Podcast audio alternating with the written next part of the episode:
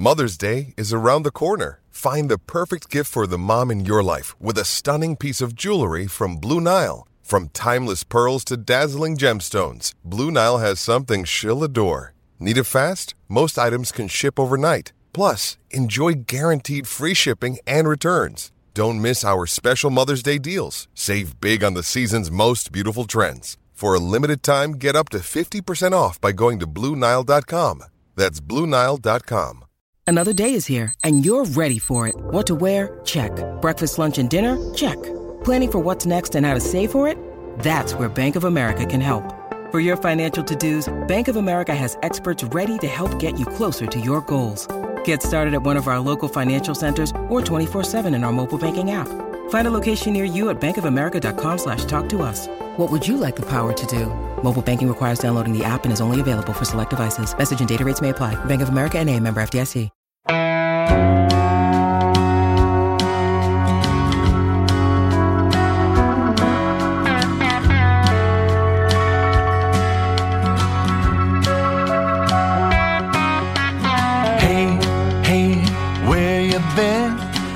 Buckeye Talk is about to begin.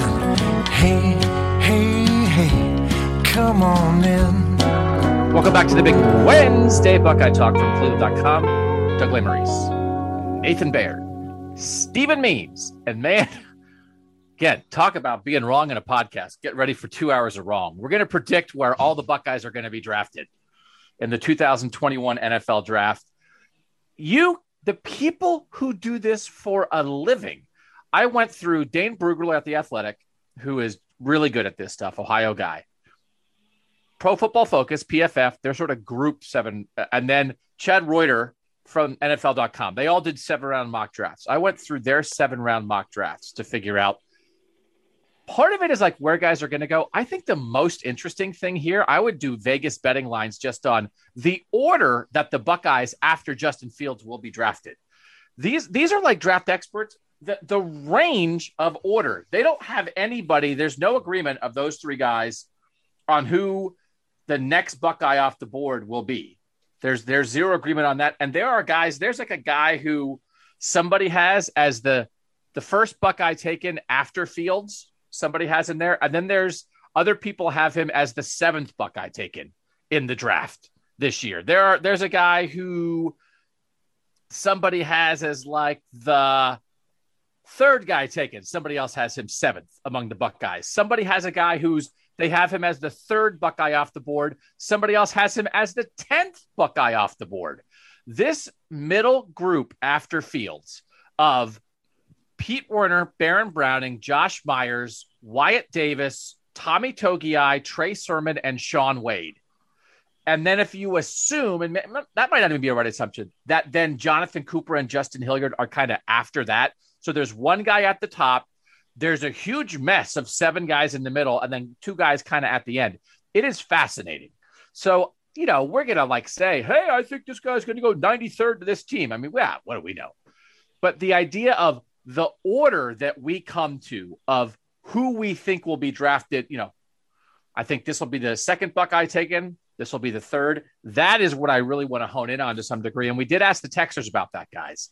So before we jump into all that, if you guys didn't listen to it, the Tuesday pod was all about Justin Fields. We're going to ring in and buzz in and say when we guys are going to be picked for all these other nine players.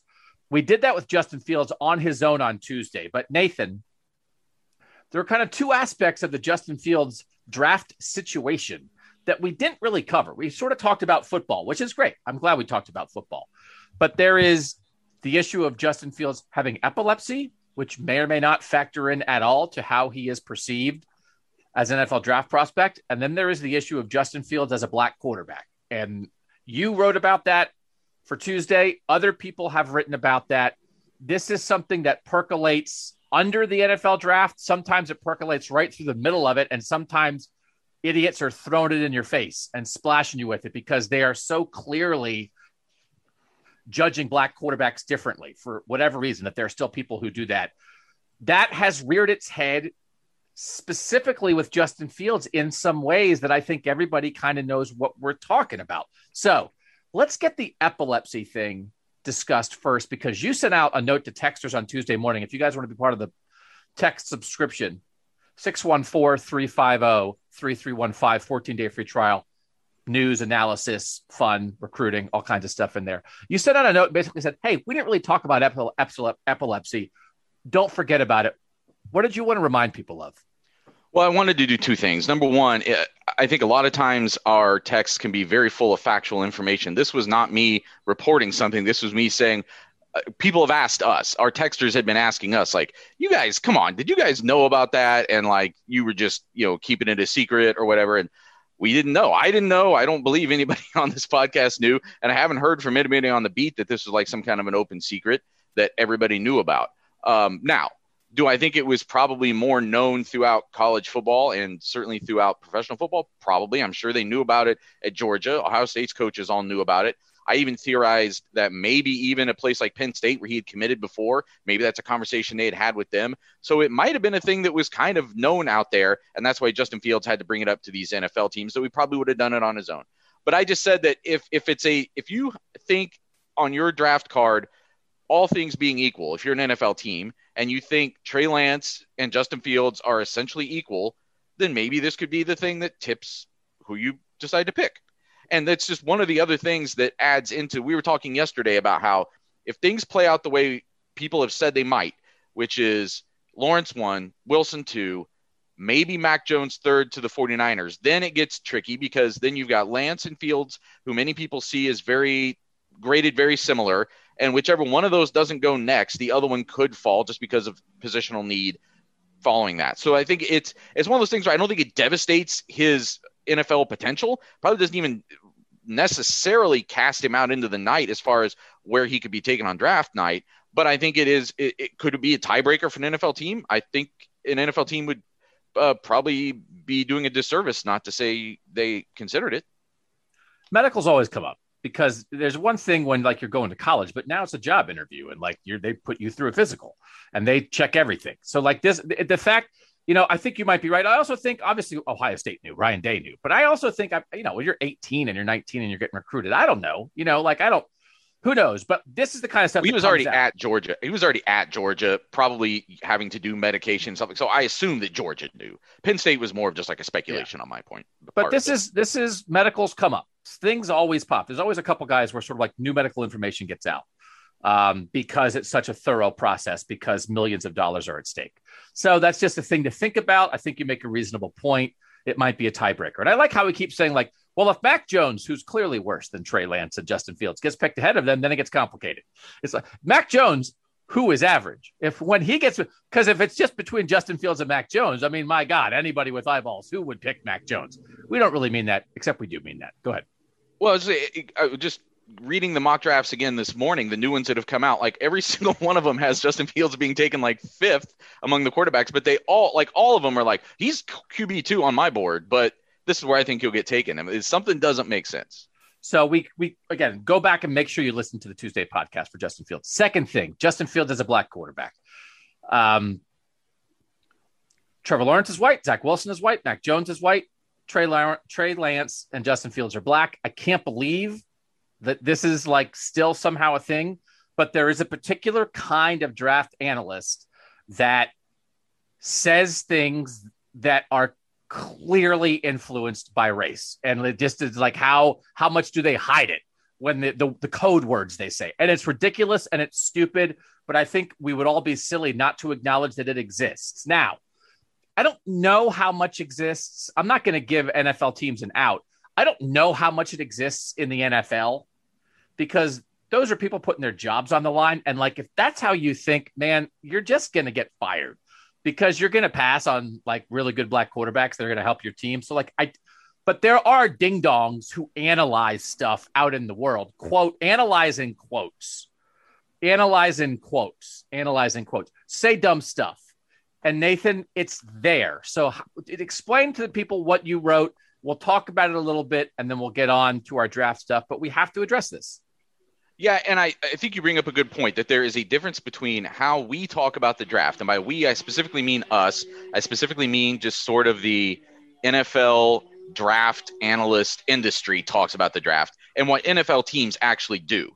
I mean, we've gotten to a point now where three of the last six NFL MVPs are black quarterbacks. The four highest paid players in the NFL in 2021 are going to be black quarterbacks. It, it, that part of it doesn't seem to be as big of a problem. Obviously, Stephen, you should speak to this um, additionally because you know my, you may have a different perspective on this. But that part of it doesn't seem to be as much of a problem especially because as you're saying if there were some team that were allowing race to be a factor in the decisions that they make like that other teams would exploit it. And maybe that is happening. But i thought it was interesting i talked to daniel jeremiah and i um, from nfl network last week and i brought up that i asked him this question. Like it was first of it was like why do you think this information is getting out there about fields? And do you it was it was a very two part question. Uh, and do you think race is a is an issue in these evaluations? And his first part was that you know you know sometimes it's just one by one guy who has a bad experience with a player. Sometimes it is misinformation. As an analyst you've got to take it all in vet it spit it back out in in the correct context but the second part of it kind of surprised me he said you know i he was an nfl scout for eight years he said that in the draft rooms he was in that that was never something that anybody ever brought up. Not that they probably would. These things tend to happen more covertly, and and it, it's even more. It's not even as sinister as that. Sometimes it's it's an it's the inherent bias, right? It's like the the the what's the word? The implied bias. It's not the it's not the the outward bias. It's it's, it's institutional systemic racism. Exactly. Yes. Coming yes. coming to a head in Correct. the NFL draft process by and, people by people who would tell you I'm not racist, right? And who but, describe black quarterbacks as athletic and white quarterbacks as smart, or or saying that they, you know, famously saying, you know, Lamar Jackson he switched positions and then a year later he goes out and wins the MVP. I mean, things like that. Like that's still. And Daniel Jeremiah said, you know, I, I never heard it, but I I guarantee you it was going on, and I thought that was an interesting kind of eye-opening remark. So again, is it is it happening in such a way that it is holding black quarterbacks back in a way that it once obviously very very obviously did when when it used to be that you could not get drafted as a black quarterback and they made you switch positions and those guys were not getting any opportunities at all. It's i don't believe it's to that extent. Does it definitely still affect the way that we talk about certain players? I can't i can't hear a plausible argument that it doesn't still affect how we t- how people in general are talking about players how how the the consensus sometimes talks about players. And you what's come up with Justin Fields and how he can't read defenses or doesn't read defenses correctly or fast enough or whatever is not the things you're hearing about white quarterbacks who play in more quarterback friendly offenses okay there I, I, I think I would say that it definitely influences how people talk about the draft.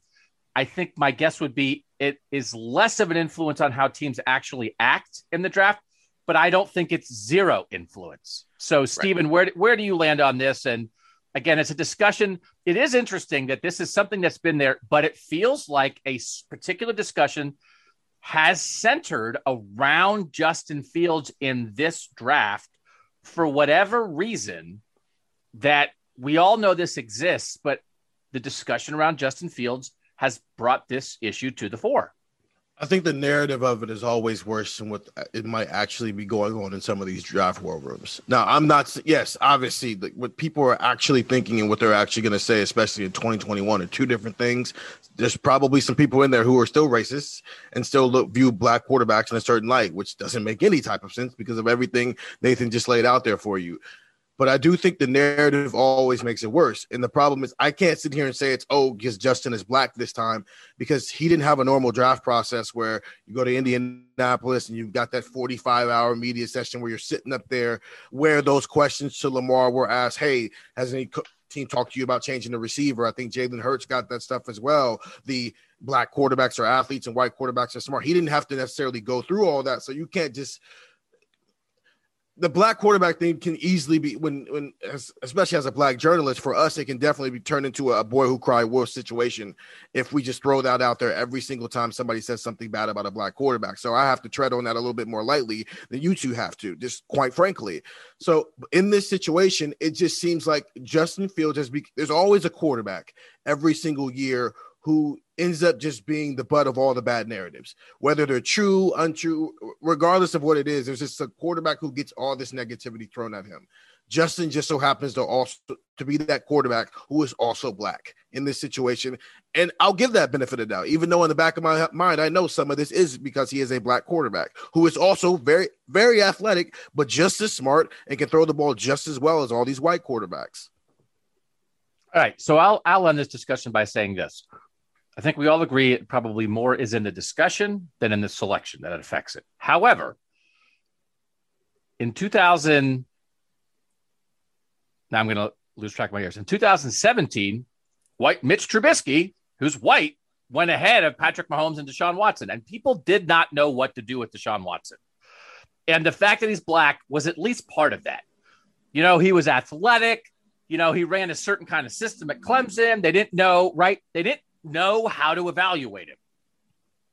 So I thought it I thought it did have an impact on the 2017 draft process, which wasn't that long ago.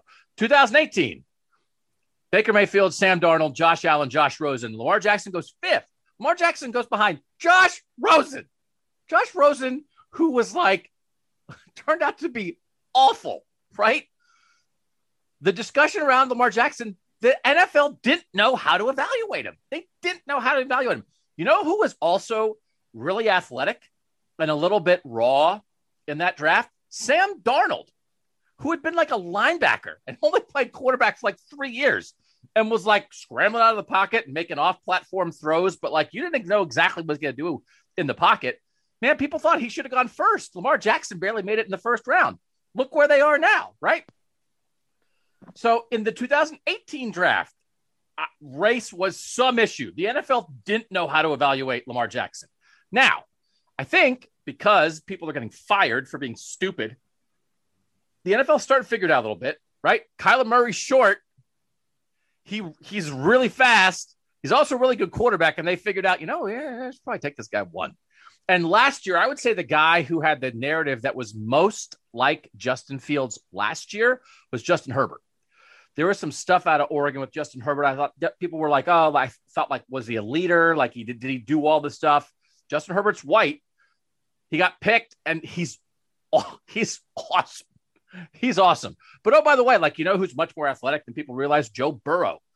Joe Burrow can run. Joe Burrow can move. He has quickness. He'll run you over. Like he's a, he's an athletic dude. So I think the NFL is getting a little better talking about it and analyzing it. I think a certain type of I'll say it old. I think a certain type of old analyst, closed minded analyst who started doing this 30 years ago and is still doing it now is still bad at it. And so those people, sometimes their words get out there, but I'll be curious to see. And, and now the thing is, this isn't fair, but it's like, oh, well, like, is this like a referendum on Justin Fields, right? Like, if Justin Fields is awesome, will it prove like all those people were wrong? Or if Justin Fields doesn't have a great career, will it prove like all those people were right? No, it won't prove any of that. It's just it's just Justin Fields. Does he have a good career? Does he get in the right system? Does he develop? But but I hope it doesn't turn into that. That like Justin Fields is the proof because you know I mean it does help. Here we are saying well Deshaun Watson was awesome, Lamar Jackson was awesome. People were wrong. At some point you can't carry that burden like you're you're now representing every other quarterback like you, right? Justin Fields just has to be whoever he is. But I do think the discussion in a lot of ways has been unfair to him. You know what helps Kyler Murray? Saying you you represent everybody that looks like you. Yes, you do. You're, you're, black. You're a black quarterback. You have to. What helped Kyler Murray was Russell Wilson, short quarterback who was mobile and an improviser and could throw the ball down the field. That helped him. So now at, you're saying they didn't know how to evaluate Deshaun Watson. They didn't know how to evaluate Lamar Jackson. Well, they knew how to evaluate because we had seen just like him go win a Super Bowl and is now one of the best quarterbacks in the, in, in, in the NFL. So look, whether this is just this is Justin's burden, but it, it, that Russell Wilson and Kyler Murray, they'll help Bryce Young if he's in this situation in two years, where you know he's a short quarterback who's mobile and can do a lot of stuff outside of the pocket. Justin Fields is going to help DJ. He's going to help CJ Stroud or Spencer Rattler. this is how this works with black quarterbacks. You, it's not fair, and it should be that way where you represent everybody who looks like you. But when you're black and you get into these spaces, yeah, you do. You represent everybody that looks like you because if you mess it up, the guy after you doesn't get a chance. No, you're right, and, and I do think I think Baker Mayfield helped Kyler Murray a little bit as a shorter quarterback, but I think. Lamar, I think Lamar Mhm. Jackson definitely helped Kyler Murray, right? But it is- Mhm. we do, there are attributes. Guess what? Race is not a trait. Race is not a quarterback trait like size, speed, right? Instinct, reading it. Like there's all kinds of things that are trait, but I do think, I think there are still like some evaluators in the NFL who would act like that's a trait. It's like, it's not a trait, man. It's like what you do is a trait, not the color of your skin, but you know, I, we know, we know, we know what's up. I hope the process has been fulfilling for Justin. I hope he has not been constantly frustrated since Ohio State lost in the national championship game, and that every day since then, as he's being evaluated, I hope he has not gone to sleep every night feeling like I'm being evaluated unfairly. And why is that? I, I I hope he's enjoyed it, and I hope he reaps the benefits of his talents and winds up in a good position. And I do think, as we talked on the podcast, there might just be some good quarterbacks in this class. And if he winds up the fifth quarterback off the board, he still might wind up in a really good place where he can succeed in the NFL. Nathan, wrap this up for us.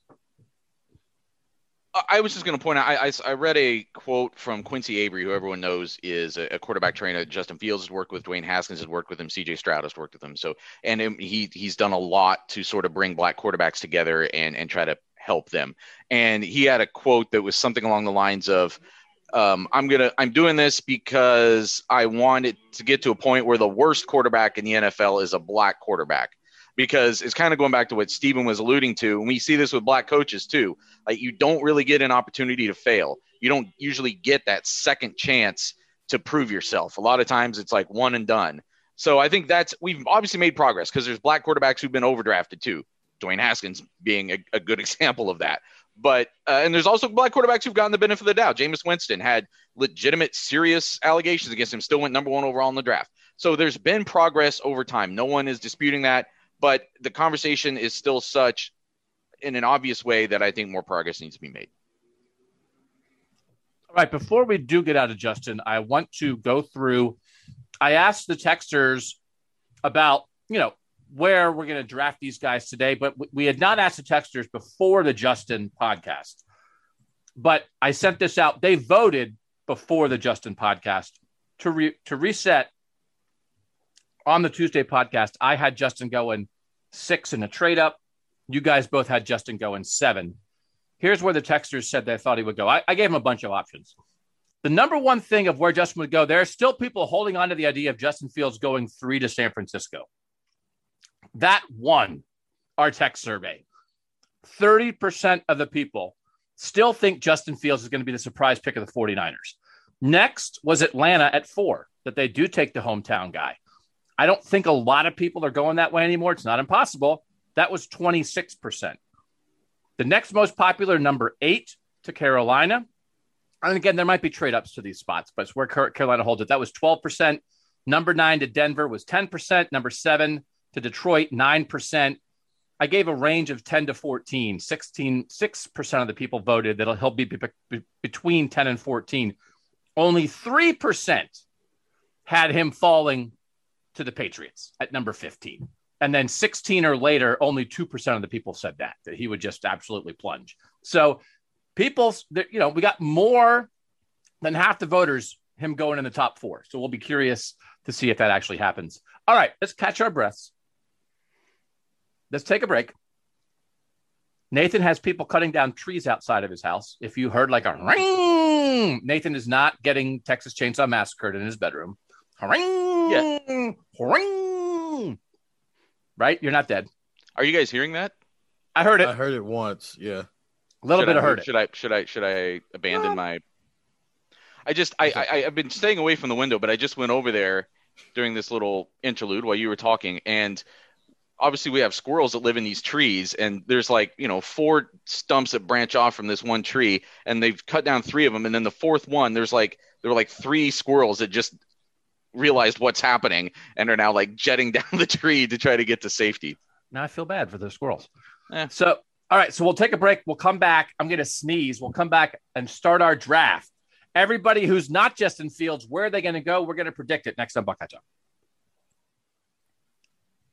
Welcome back to Buckeye Talk. We're going to do this. All right. We're going to use the texters as a little bit of a guide because I did ask the texters, other than Justin Fields, rank these Buckeyes in the order in which you think they will be drafted.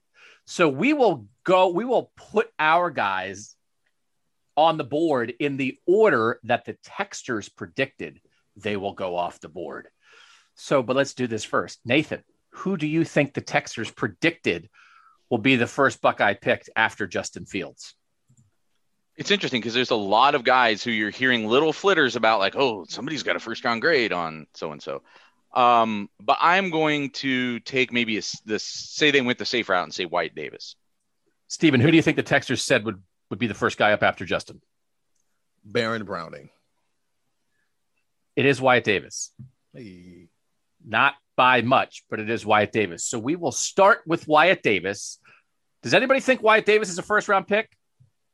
No, he's No? an interior lineman. No. All right.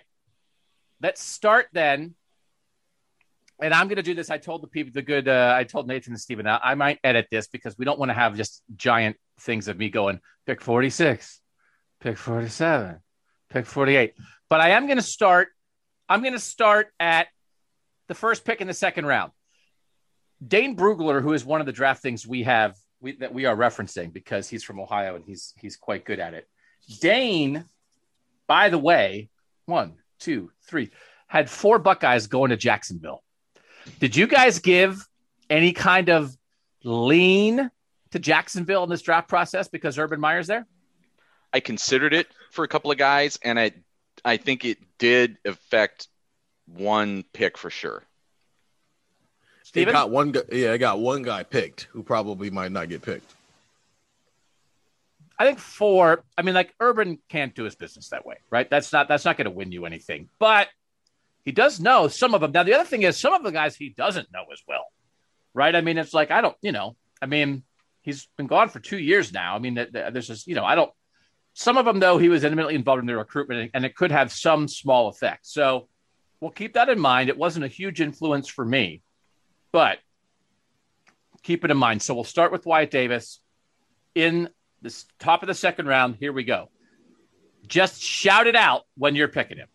And the pressure of like, man, I want, I want, want this guy. I better take him before someone else takes him does apply here. All right. Number 33, Jacksonville. Number 34, Jets. 35, Atlanta. 36, Miami. 37, Philadelphia. 38, Cincinnati. 39, Carolina. 40, Denver. 41, Detroit. 42, Giants. 43, Niners. 44, Cowboys. 45, Jacksonville. You guys feeling that drama or what? Is this good podcasting or what? Or what? What if? well, the funny thing would have been if if Stephen and I had just gotten together before this and said, just don't take anybody. See how long he reads Yeah. numbers and names until he picks. Man, I had Wyatt Davis going in the sixth round. I can't believe I got him. Um, 248, Carolina. What's going on? Come on, guys. uh, sorry, Wyatt. You'll be okay. 46 New England, 47 Chargers, 48 Raiders, 49 Arizona, 50 Miami, 50 Right. Washington. Beep. All right. Who's that? Who's I who's thought that? Who 50 got? was. I didn't think 50 was Miami though. I have the wrong. Uh, I might have the wrong list of teams. Uh, that, I'm looking at the uh, Wikipedia. Got the old Wikipedia there. Who do you have for at 50? I had uh, Chicago at 50. Again, fantastic It's my- podcasting Yeah, it's. I think it's Miami. I think you might be looking is at Miami. somebody saying it's a trade. Somebody might trade. That might have been what I got Yeah. thrown off by. When do the Bears pick again? Then the Bears pick at 52 as it 52. stands right now. maybe that was just my mistake. Okay, keep So going. just 50 Miami. No, Stephen, this is your chance to jump in at 51. 50 Miami. 51. Again, podcast awards rolling in. 51 Washington. 52 Chicago. 52. Hey. hold on, 52 be- hold on. Before you go, that would have been so childish. I, I felt like at 51, I, went ding, ding, ding. I wasn't going to take him here, but now that I know somebody else's draft strategy, because we sent the spy over to another war room, we're taking him. Stephen Means trades three future first round picks to move up four spots and take Wyatt Davis Right. at 51. All right. Nathan Baird. Wyatt Davis at 52. Why? So one of the things that I've read through the, the process is that teams think that Wyatt Davis fits well in a zone blocking scheme. The Bears are one of the teams that use that the most, and they need offensive linemen. So they need a lot of things on the offensive side of the ball. I think they need obviously a quarterback first, and this is where this is where it gets interesting because if they trade up, they will not have this pick, almost certainly. Yeah, it would depend how much into the future you could go. I mean, depending how high they're going, could they trade a future first and a future second and like beg to keep this pick? Maybe, right? Maybe, but I see if, maybe if they're not trading up that high too, right? They could get away with something. But this is also this is I mean is just what you're talking about. I had the Bears trading up to get Justin Fields, so then this might not be possible. So I remember, you know, when Wyatt Davis decided to come back for the 2020 season, like twice, right? Because like he could have just gone normally, then he opted out and then unopted out. Um, although that wouldn't put him in the draft. But like, you know, as Stephen said, interior linemen don't go this high, but he was so good, I thought, in 2019 that it was like, all right, Quenton Nelson's Quenton Nelson, number six overall pick to the Colts. I get that. But like if you're that model, like if you're a mauler, right? If you're like just if you just destroy guys on every snap, guards are important. Wyatt Teller was incredibly important to the Browns this year. They're paying Joel Bitonio a ton of money. Guards can be really important. If you think a guy is athletic, is a mauler in the run game, and has the feet to pass protect, like you know, I, I, think this is possible. And I think if he's going here, Nathan, he is one of the top, probably top five interior offensive linemen off the board if he's going at 52. So, like, I don't hate this. I'm curious what people think. Like, I don't, I don't know if Wyatt Davis is quite as good in 2020 as he was in 2019. I think he's a really good football player. So, I think this is interesting. If the answer is no, just say it. But is this the first Buckeye going off the board for you after Fields? Yes. Okay. So you do agree with the texters that Wyatt Davis will be the first Buckeye after Fields taken. Stephen, where did you have Wyatt Davis going? I had him going to the Bears. I just had him going a lot later, like 83. I think he'll still be there.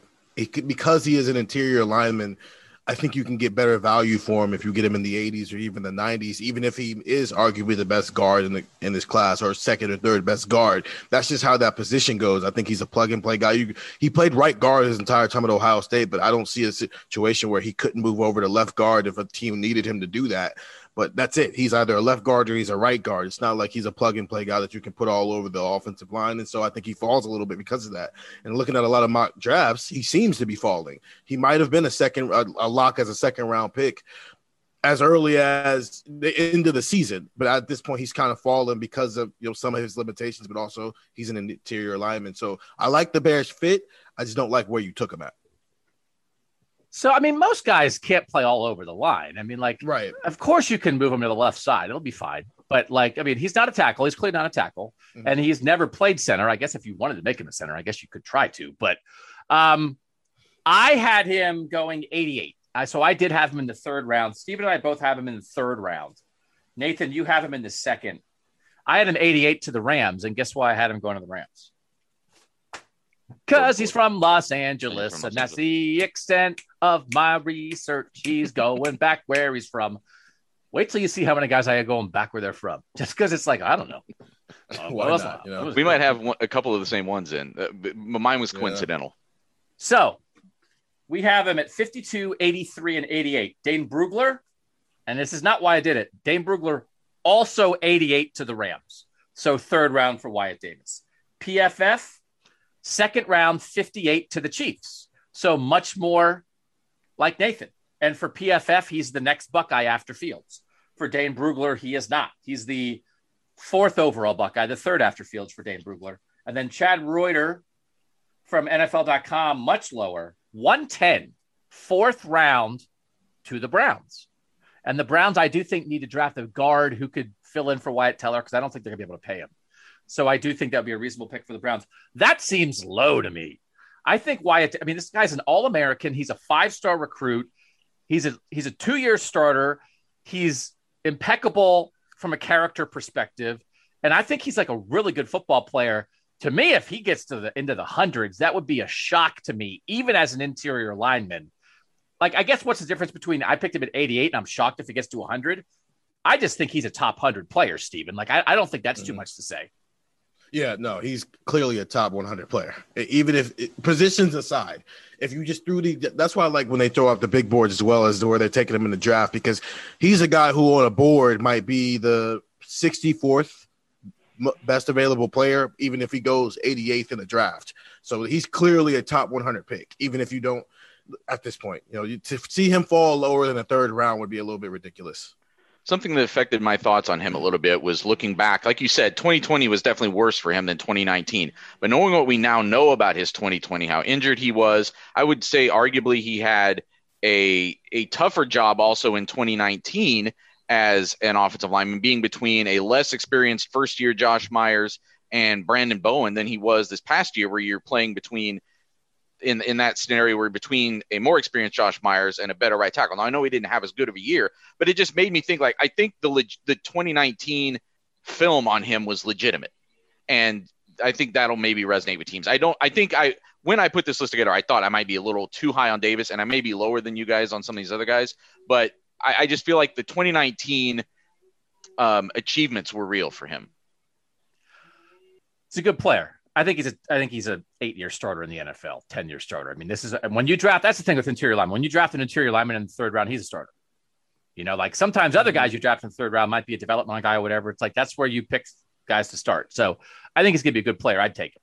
All right, now we're gonna guess who's next. So the Texters had Wyatt Davis. They had a two point two five in the ranking. So that's you know he's number one guy, but he you know there there was a lot of disagreement. Stephen, who do you think the Texters had next? Who's your guess? That the texters. Oh, wait, I forgot to do this because I'm doing this for each guy. Wyatt Davis, by the way, let's do this. Uh, Doug, be a better podcast host. I for each player, I said, where do you think he'll be drafted? Second round for Wyatt Davis. Sixty percent of the people said second round. Now, when I did this, I did just gave by round. For the second round, I said first half of the second round or second half of the second round because I do think that's kind of a distinction. Then it was just first round, third round, fourth, fifth, sixth, seventh. 36% said top half of the first round for Wyatt Davis. So off the board by pick 48. That was the, the number one thing in the vote for him. 24% said the bottom half of the second round, which is where you would come in, Nathan. But overall, that 60% in the second round, 19% in the third round, where Stephen and I had him, 13% have Wyatt Davis sneaking into the first round, 5% in the fourth round, and the rest negligible. So people really think he's a second round guy. That's what our texters said. All right, Stephen, who do you think's next? Who did the texter say is next? I mean, I guess Baron Browning would be first, and he didn't, so I think I have to stick with that until he shows up. All right, so you think it's Baron Browning, Nathan? Who do you think yeah. is next? You're on mute. I can't wait to no longer be. I think it might be that. Browning. You guys both say Browning. Yeah. yeah. Pete Werner. Pete Werner is at 2.74, far above who's third. So Wyatt Davis was 2.25. Pete Werner is 2.74. Is anyone taking him in the first half of the second round? Wait, wait, wait, wait, wait. No. We have this like, well, uh, Nathan, talk about the thing where the Jim Nagy from the Senior Bowl said he heard scuttlebutt about Pete Werner as a first rounder. I don't. I just saw this on Twitter that that he said that there are NFL teams that have a first round grade on Pete Werner, and that he's somebody who could sneak into the end of the first round. Um, did he hear that from Pete Werner's agent? I don't know, but he's hearing it from someone. And he's also, I mean, the, again, from the Senior Bowl, sometimes those guys, he pumps up other Senior Bowl guys. Correct. They pump up seniors and especially guys who played in their game. I think the fact that you texted that to the texters, which is valuable information, influenced them voting for Pete Werner. Probably. You just say, well, someone I heard someone said he might go in the first round. We don't have him going anyone in the top half of the second round. So I don't have to start there. If that's the case, I will start at pick 49. Let me get myself situated on where I think Pete Werner's going. Pick 49. Here we go. Just keep track because I'm going to go fast. I'm not even going to say the teams. Okay. Be ready with where you know you are picking Pete Werner. Here we go 49, 50, 50. I'm literally just saying numbers now. I'm literally just I'm not even saying informational draft things. I'm just saying numbers in a row. Again, podcast of the year 49, 50, 51, 52, 53, 54, 55, 56, 57, 58, 59, 60. Can you imagine if I forget a number? Be like, Doug can't count. He didn't say 67. What's wrong with that guy? 61, 62, 63, 64, 65, 66, 67, 65 is the start of the third round, by the way. So no second round for Pete Werner 68, 69, 70, 71, 72, 73, 74, 75, 74. Uh, 74 to the Washington football team. Correct. 74 to the Washington football team. Nathan Baird, again, making the pick. Why? I looked for teams that have been linked to linebackers in general, but then also specifically guys who can do both. I mean, guys who they think could step up and be a, a run support guy, but also have coverage skills. Uh, I think that should apply to most NFL linebackers, obviously. But, uh, you know, somebody kind of, I saw them linked to him or other similar linebackers, guys who are kind of described the same way as as Pete Werner is described. So I sent him to Washington to play with Chase Young. So that's in the third round. Texters, 70% of Texters have Pete Werner going in the second round. 43% in the first half of the second round, 27% in the second half of the second round, 70% in the second round, 15% in the third round, 8% in the fourth round, and 5% hanging on to that first round hope for Pete Werner. You got him at 74, Nathan. Stephen, where'd you have him?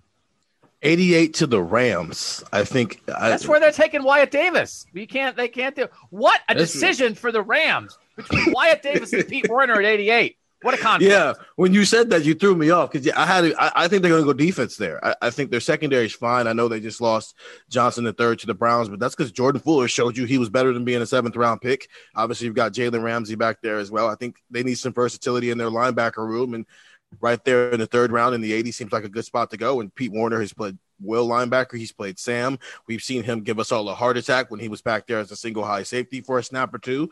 He's a perfect match for them.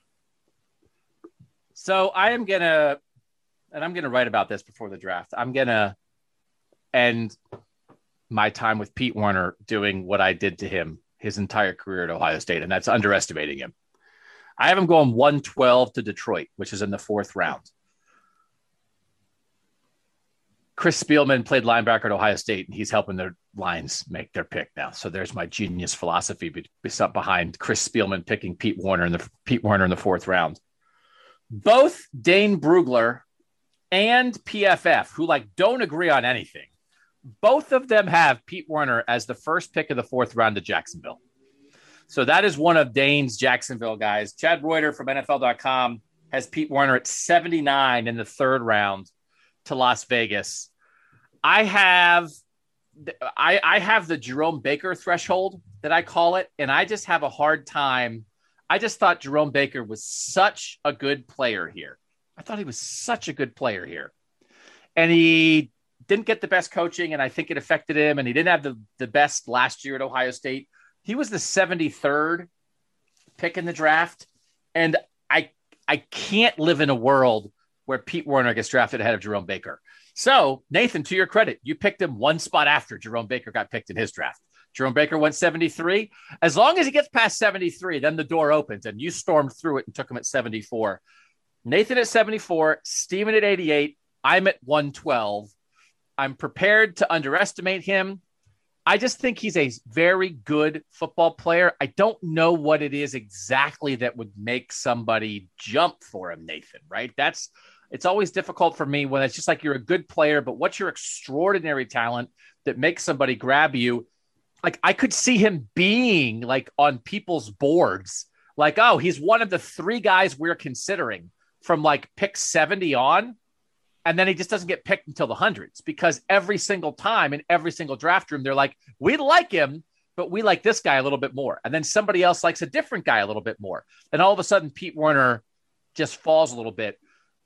I, should be able to. Joe Schobert was a productive linebacker at Wisconsin who got picked in the fourth round by the Browns and like was an all pro and a stalwart in their defense and was like a really good player at a good price for a long time. And then when it was time to pay him, they didn't pay him and he left. I could I could think of a worse comp for Pete Werner than Joe Schobert as a Big Ten linebacker, but he was a fourth round pick, even though he was a good player. So Nathan, but like, you, you know what I'm saying? That like I think mm-hmm. everybody likes him. I just don't know that anybody will like him enough to pick him higher.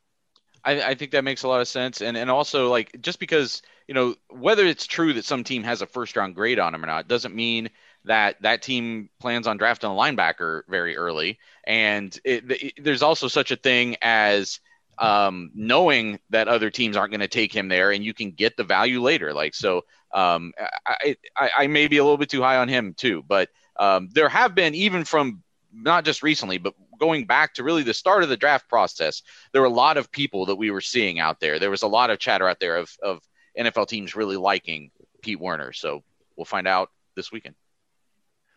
All right. So, Nathan, who do you think is next from our texters? Who do you think they voted next? They had Wyatt Davis one, Pete Werner two. Pete Werner was at 2.74. I'll tell you, this player was at 3.53. He wasn't that close to Werner, but he was clearly ahead of the guy that our texters have next. Who is it? You know, we've we've guessed Browning a couple times. I'm starting to think maybe right. we've thought about this all wrong. I'm gonna say Tommy Togiai. Stephen, who do you think? Yeah, I'm gonna go with a different guy this time. Shaun Wade. You guys got to get better at this. Now it's Browning. Of course it's Browning. so you thought he was first, and now you think he's ninth? What, what is that? You literally said, Stephen, I'm going to say Browning until it's him, and then you I did, but I kept being I kept being wrong, and so it's like let me take a different approach to this. And of course, the one time I should have picked him is when he's actually there. Yeah, it's it's, it's Baron Browning. Does anybody think Baron Browning's a first round pick? No. No. All right. Let's start in the second round then. And again, I like to call this part Doug says numbers. We will start with pick 33 to Jacksonville. Here we go 33, 34, 35, 36, 37, 38, 39. 40 is Denver. 41 Lions. Chris Spielman loves Ohio State linebackers. 42 Giants. 43, 44, 45. Urban again. Urban back around again at 45. Patriots 46, 47, 48 Raiders, 49, 50 Miami. Put them next to Jerome Baker. 51 Washington, add them to the Ohio State defense in Washington. 52 Bears, 53 Tennessee, 54 Colts, 55 Steelers. There's all kinds of Steelers that get picked that pick Buckeyes and they play for their defense. 56 Seattle, 57 Rams, 58 Chiefs, 59 Browns. Ding, ding, ding. Oh, come on. See, now you're mad. See, this is what the draft is like. You should have picked him earlier if you wanted him so bad. I just did my Browns mock draft that I just put up Tuesday afternoon, and I picked Baron Browning at pick 59 to the Browns, mostly because he has the word Brown in his last name. Again, what? I wrote a whole column last year about Ezra Cleveland, who's from Boise State, and why the Browns might draft him because his last name's Cleveland. Do you know how much work I did on how many guys named Cleveland have ever played in Cleveland? Now, it does affect things a little bit that like the greatest player in NFL history had the last name of Brown and he played for the Browns. So it's kind of like, all right, I get it, Baron Browning. He is, I think this, this there's a couple different guys in this draft like this. They're linebackers who can be edge rushers. It's a nice little bonus. You can play them like a on first and second down at linebacker. You can put them down at, at edge rusher on third down. For the Browns, I think they have Takk McKinley and Jadeveon Clowney at that edge rusher spot this year. They tried this a couple years ago with a guy, Genard Avery, who was a fifth round pick, who was a linebacker, who they also played at edge rusher. Like it didn't work. It just got a little clunky. I'm not, I think they could try it again. I think Browning, you go through all the athletic testing, the numbers are through the roof. I think he's like Micah Parsons light. I think there might be a lot of teams that sort of are intrigued by Micah Parsons, like in the teens, and then they don't take Micah Parsons in the teens because they're like, we'll take Baron Browning in the second round. So I do think there's some other guys here who could be like this. Zaven Collins, I think, from Tulsa's a little bit like this, although he's bigger than Baron. I think Jamin Davis from Kentucky is a little bit like this. I do think there's a range of linebackers who sort of sort of fit this profile, but I really do think because of that profile and because He's tested really well. And I think you see all the flashes on film.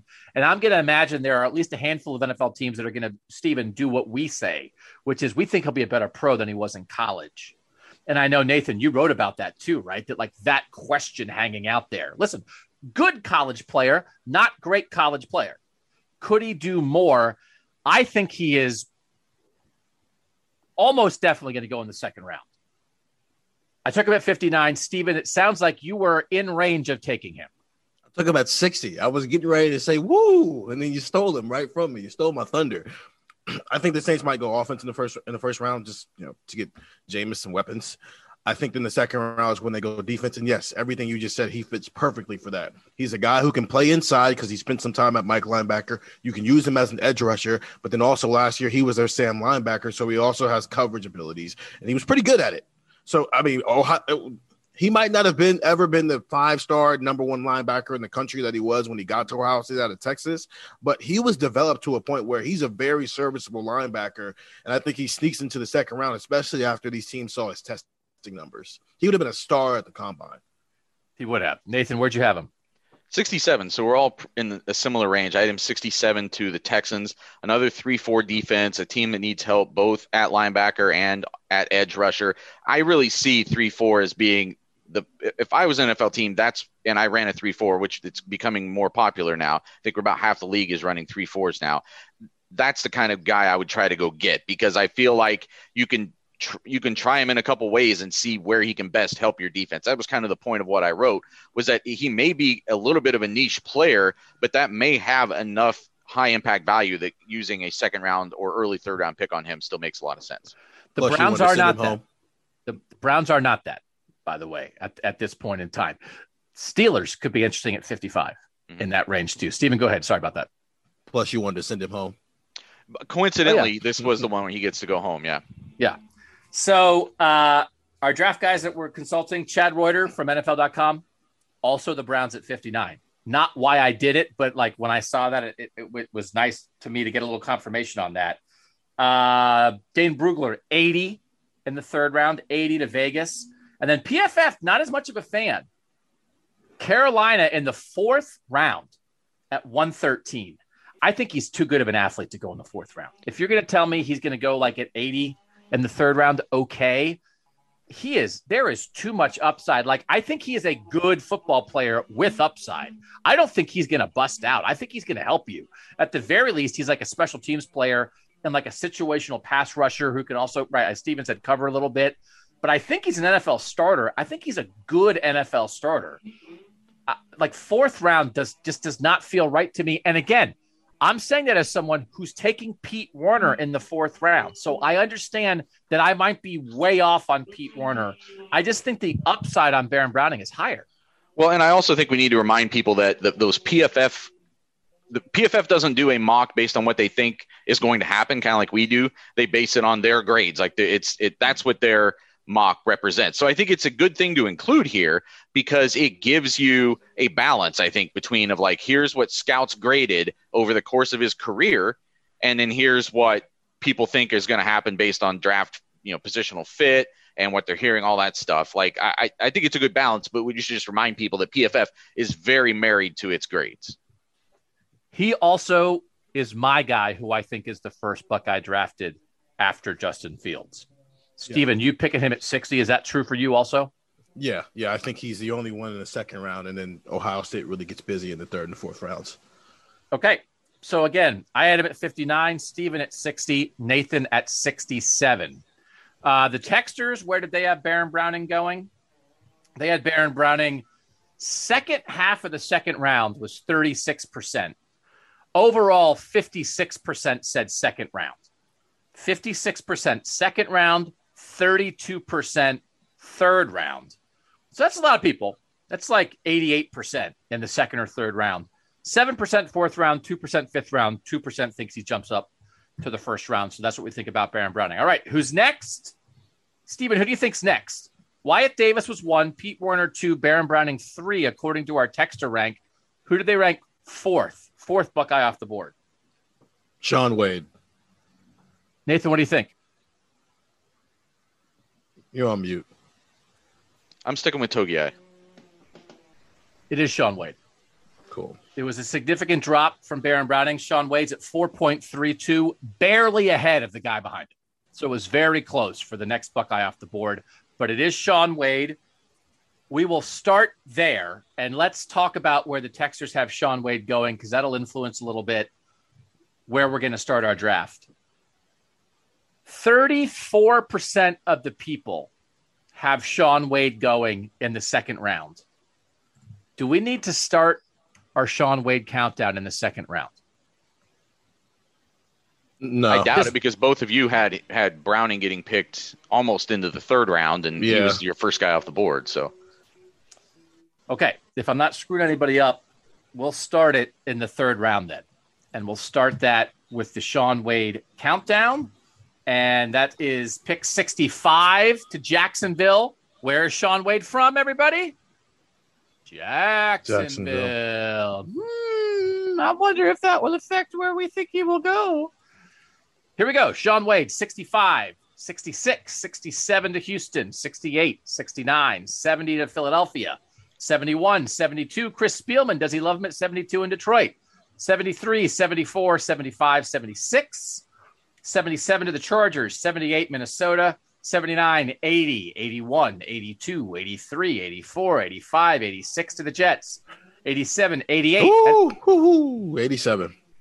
I was gonna say, if you're hooing on 88, we're sending every single Ohio State No, player no, yeah, to yeah, the yeah. Rams at 88. No, You I'm really busy in the 87. 80s. Yeah, I'm really busy in the 80s right now. Steelers, I I think that's a really good fit. I think uh, his versatility, obviously, he's not going to be an outside corner. He's going to be probably a strong safety or a slot guy. But I mean, he can play outside. Uh, He's not a number one corner, but he could be your number two corner if you need him to be. His versatility in the secondary in the 80s is a perfect spot, which pretty much wraps up my Ohio State has three guys go between 80 and 89. Shaun Wade 87. Nathan, where'd you have him? 106 to the Jaguars. I think it's probably. I think I'm probably wrong about that. I, I I hope I am because I think that that would be a mistake if teams let him get that far. But I just looked for a team that needs defensive backs, period. And I think that gives him the flexibility to go in and sort of prove himself on his own merits without having to be pigeonholed into a position right away. Like they just need guys who can play and get on the field. And I think he helps an NFL defense absolutely in some way. And then you've also got the urban connection there. So that if he were to, to fall that far, I think Urban's the, the kind of Urban would step up and say, this guy has too much value to fall farther than that. So I just think his tape last year wasn't very good. Mm-hmm. And I think that is going to negatively affect him, whether that's completely fair or not. And I have him going at 145 to Jacksonville because it's too easy. But I have him, Nathan, you have him as the first pick of the fourth round. I have him as the first pick of the fifth round. Jacksonville also has another fourth round pick at 130. So Jacksonville does have a lot of picks. They have enough picks that they can tell Urban, this one's for you. Urban, do whatever you want. Take whatever Buckeye you want here. I, swear I didn't do it because of this. Dane Brugler also has Shaun Wade going to Jacksonville at 145. First pick in the fifth round. Shaun Wade for PFF, 132 in the fourth round to the Browns. And Chad Reuter from NFL.com has Shaun Wade at 77 in the third round to the Chargers. So that is one of the widest disparities. 77, 132, and 145 are the three mock drafts that we have Shaun Wade going. I just I just think he maybe can't escape some of that film. And he has some good plays too. I, I'm ready to be wrong. Randy, if you're listening, I'm ready to be wrong. I think Shaun's a better player than that. But I think sometimes like it's a weird year. Sometimes like the the bad stuff sticks out more when you only played eight games, right? Now we also know he had the game saving pick six against Indiana. And sometimes, you know, the Penn State game, that guy's making one handed catches behind his back when Shaun Wade's trying to defend him. Shaun Wade's a good player. And I think a year ago, if we had done a mock draft a year ago, I think we might have had Shaun Wade in the first round. So I'm ready to be wrong by having him as the first pick in the fifth round. But I just think I just think the tape might catch up with him a little bit, Nathan. To be fair, to, go ahead, Nathan. I was going to say the tricky thing about the tape is it's tape of him playing a position that I don't think NFL teams are drafting him to play. Mm-hmm. It, it's that, but then also I think he was dealing with some injuries last year as well. But yeah, more importantly, I don't think anybody's looking at him and thinking, "Oh, that's going to be my number one corner." I think they're looking more at the 2019 film because that's what he's going to be. Like a deep safety slash slot guy. Yeah, Nickel, yeah. I mean, there's I think there's a lot of ways he can help an NFL defense, but I don't think it's as an as, a, as an outside corner. Which then gets into where do you take a where do you take a safety slash slot corner? Did you take him in the third round? Or is that positional value? Are there other are there other things you can fill first? Because like that's why I wanted to go outside because outside corners have more draft value. Right. And then he went outside Yeah. and he, he didn't help himself. So I think that affects it too. I don't think, I think, um, I think 87 to Pittsburgh, I think makes a lot of sense, Stephen. Like, I, I don't think he's going to go like in the 60s. And I don't think he's going to be like, you know, the second Buckeye off the board behind Justin Fields. Again, Justin Fields is off the board. So behind Justin Fields, the third guy behind Justin Fields for Chad Reuter, the sixth Buckeye behind Justin Fields for PFF, the seventh Buckeye behind Justin Fields for Dane Brugler. So that's what we're talking about here. I think there's a wide range on him, right? I mean, I just think it. I think I think 77 could be right. I think 145 could be right. I think he is a hard guy to get a handle on because I do think he has some really good film out there and he has some not as good film. And Nathan or Stephen, you mentioned there might be some injury issues and that kind of thing. You're drafting him at a position that he didn't play last year. Now you're going back mm-hmm. two years of film. And I, I just, I think it could be hard to figure him out a little bit. So I'm ready to be wrong. Best of luck to Shaun Wade. Go in the 80s and, and go out and ball out and show how wrong I was to predict you at 145. All right. Who's next? We have the texters taking Wyatt Davis, Pete Werner, Baron Browning, Shaun Wade. Nathan, who's next? Who's barely behind Shaun Wade? I mean, I'm just going to keep picking Togiai. Stephen? Josh Myers. It's Togiai. Cool. It is Togiai at 4.36. Shaun Wade was 4.32. So again, that is right behind him. Does anybody have Tommy Togiai going in the second round? I don't. No. All right, so we will start again. Uh, we will start at the top of the third round with pick number 65. Let me figure out where I have him. Here we go. Pick 65 to Jacksonville and Urban Meyer, 66 to the Jets, 67, 68, 69, 70. There's no team in Idaho, so he can't go to his hometown team. 71 Denver, 72, 73, 74 to Washington, 75, 76, 77 Chargers, 78, 79, 80. 79. The Raiders have back to back picks at 79 and 80. You are sending him to Vegas, Nathan. Yeah, and it could be uh, you know either one of those. I gave I, I put it at 79 just because it was higher. But um, a team that needs interior defensive line help and a team that historically, and maybe this is a tough thing to say because there have been changes in leadership there, but we saw last year with what we all thought was an overdraft of Damon Arnette. I, it's just a team that'll take some chances, and I think a team is going to have to take a little bit of a chance on Togiai. He obviously has some physical traits that he can really use to his advantage in the NFL. He's not that big. I've seen some other places. I've seen places say that he may be a three tech in the NFL and not be a nose tackle anymore. Just, he's not so immense, um, and that there are some other things that he needs to work on. And that you know, Mel Kiper said this. I asked him about him. Um, it's been several weeks now, but that he sees him as a guy where you're maybe getting second round value when you're talking about a guy who's coming out early. That if he had another year of growth and development and everything, you may be getting him at a you may be able to get him in the third or fourth round, eh, whereas a year later you might be getting him. You may have to go higher to get him. I think that makes a lot of sense. And I think the idea of Mike Mayock and Jon Gruden showed taking Arnette where they did last year that they must like Ohio State film, right? I, I mean, clearly over time, there are teams every now and then that sort of get connected to programs. Arnette going that high to Vegas might be a little clue about how Vegas views Ohio State players. Stephen, where did you have Tommy Togiai? A lot later than that. I sent him 102 to San Francisco. They took a defensive tackle in the first round last year. And to the point of some teams have said, some people have said he might be a three tech, plug him right in. I mean, if the 49ers have, I mean, they're going to take a quarterback in the first round. We'll see what they end up doing in the other picks. But I think at 102, they go defensive line, sure up that defensive line a little bit more with Javon Kinlaw. And then obviously you've got Nick Bosa there as well. So you've got two Buckeyes starting on the defensive line. I had him at 97 to the Chargers in the third round, top 100 player, top 100 player, barely.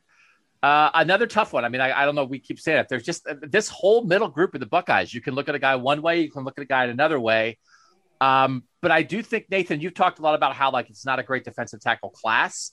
So then it's one of those. All right, if the class isn't great, does that like help you or hurt you? But it might be like, well, I mean, if we want anybody that we think can help us at all on at interior defensive line, like we better take one because they're we're to run out of guys soon.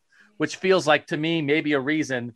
You know, you barely have him out of the top 100, Stephen, at 102. We have him between 79 and 102. But I think that's that's not that's to him not falling all that far because there might be limited options for teams. I think that's a reasonable range. And if it is a weak DT class, I could see teams leaning towards upside over maybe an older guy who is more of a finished product or closer to his ceiling.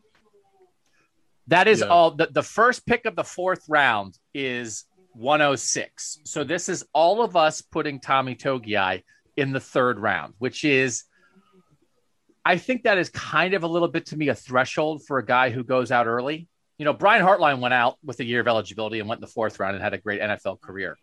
I think if you if you go and you go in the top three rounds, I think you can feel good about it. I think if you go and you're fourth round or later, you might be like, hmm, did I make the right decision? And I just hate for guys to be in that situation. So, I mean, it's a middle school. Is there really a difference between going 102 and 107? No. But for the rest of your life, you get to say you're a third rounder, not a fourth rounder. I think it might be aesthetically a little easier for Tommy Togiai to take. I think when he went out, Nathan, I think he thought he might be a top 50 player. I think he might be thought he might be like, I don't know that anybody ever thought he was a first rounder, but I think maybe he thought he had a chance to go pretty early in the second round. We're all putting him in the third round here. I think it would be nice for him if he makes the third round. Yeah, and again, like you said, it's it, it when you're in that weak class, does that mean you can rise up, or that people look at you and say you're part of the weak class? I don't know. We'll we'll find out. Togiai, you had him at 79 to the Raiders. Chad Reuter at, uh, no, not Chad Reuter, PFF 80 to the Raiders. PFF liked him the most of all other draft people. PFF, they have Justin Fields obviously first. They have Wyatt Davis and then Tommy Togiai. They have Tommy Togiai as the third overall Buckeye drafted at PFF. Uh, Chad Reuter from NFL.com. He had Togiai all the way down at 122 in the fourth round to New England that makes him the one, two, three, four, five, six, the eighth overall Buckeye, seventh Buckeye after Justin Fields. That's how different they are there. PFF has him the second Buckeye after Fields. Reuter has him the seventh Buckeye after Fields. That is just a huge difference. Tommy Togiai, 118 to the Chargers in the fourth round. I had him 97 to the Chargers. Dane Brugler, 118 to the Chargers for Tommy Togiai. Again, we had him 79, 97, and 102. All right. We have Trey Sermon, Justin Hilliard, Josh Myers, and Jonathan Cooper yet to do. Let's take a quick break. We'll be back to draft those guys on Buckeye Talk. Doug Lesmerises's back with Nathan Baird and Stephen Means. We're we you're okay, Nathan, right? Because we are here in the hing. Yeah. we catch a little bit of the hing. Yeah, people can't see this, but every once in a while I get up and walk over to my window because I see like a, a, a tree just sort of like dangling over, falling into my yard. These these guys are fascinating. If a tree falls on your house, I think that would save a podcast that at the moment is 21% just me counting.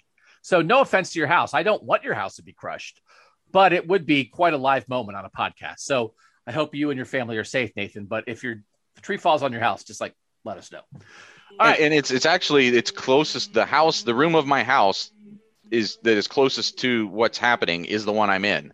So it might kill me too. So fingers What is- crossed. I, I, I did not say it was worth. I don't want you to die for podcast ratings. I just want your house to be crushed for podcast ratings. There's a oh, huge Oh, okay. difference.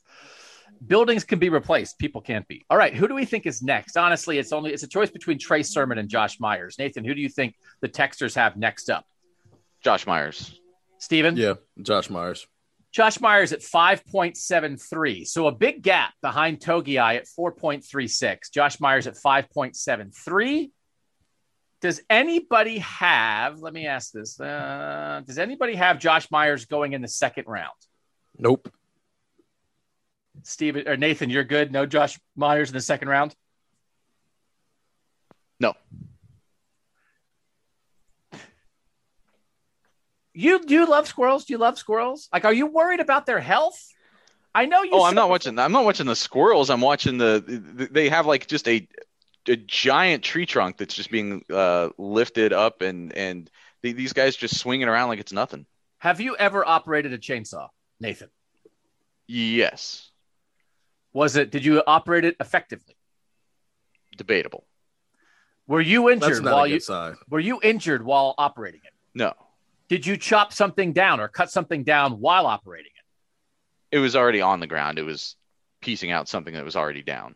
but you cut you it you used it for its intended purpose to cut something into pieces. Why else would I have had a chainsaw? I just goofing around, just hanging out on a Saturday in Central Illinois, not nothing else to do, just running around with a Well, chainsaw. that's that's an accurate guess, but no, in this case, I actually was. Well, then credit all chainsawing credit to you. If you didn't hurt yourself and you effectively used it, uh, congratulations for operating a chainsaw. Stephen, have you ever operated a chainsaw? No, because I grew up in the city and we have things to do. You can pay people to come do chainsaw things in the city. That- That's what I'm doing. chainsaw is where is one of the areas where like it is just not i know people make it people might say it makes you less of a man it's just not worth it. I mean it's just not my lack of skill in such areas. It is just not worth it for me to even attempt it. So no i have not operated a chainsaw which is so why we're so fascinated by that. Josh myers is up. We're not starting in the second round because nobody has him there. We'll start him at the top of the third round, Urban Meyer, Ohio guy. Urban was here. Does he take him? Here we go with Josh Myers, 65 Jacksonville, 66, 67, 68, 69 to the Bengals. They need offensive line help. 70, 71, 72, 73, 74, 75, 76 to the Giants, 77 Chargers, 78, 79, 80 Raiders, 81, 82, 83 to the Bears, where Nathan had uh, the Bears already taken Wyatt Davis. They could take Josh Myers and keep those guys together. 84 to the Eagles, 85 Tennessee, 86 to the Jets, 87 to the Steelers, 88 Rams, 89 Browns, 90, 90. Vikings, 90 Vikings. 90 Vikings, Nathan Baird. Why? Again, just another team where looking around, it looks like they have a need for interior offensive linemen. This seems like a good range for him. You know, talking to the Myers family for something I'm writing, um, they said that they have absolutely no idea. Like it's it's a when you're in this range of the draft that you have absolutely no concept. You know, someone like even Justin Fields, as much uncertainty as there is for him, he kind of probably knows it's it's only to a certain degree which teams might be taking him eh, in the first half of this draft or first half of the first round. Whereas with someone in Josh Myers' situation, it's it's like literally anybody. You've talked to everybody, you've been evaluated by everybody, and you don't really have any kind of a read on it. But um, this seems like a, a, a strong read. Again, another guy who came out early, and um, I know he'd been there for four years, but had another year of eligibility left, and I think had to be convinced that this was the right decision. So, assuming that people aren't scared off by the injury that he came uh, dealt with late in the season, this seems like the kind of range that would have convinced him to come out like a third round range, even if it's low third round. I think that's still a a favorable position for him. I had him at 92, so I was getting ready.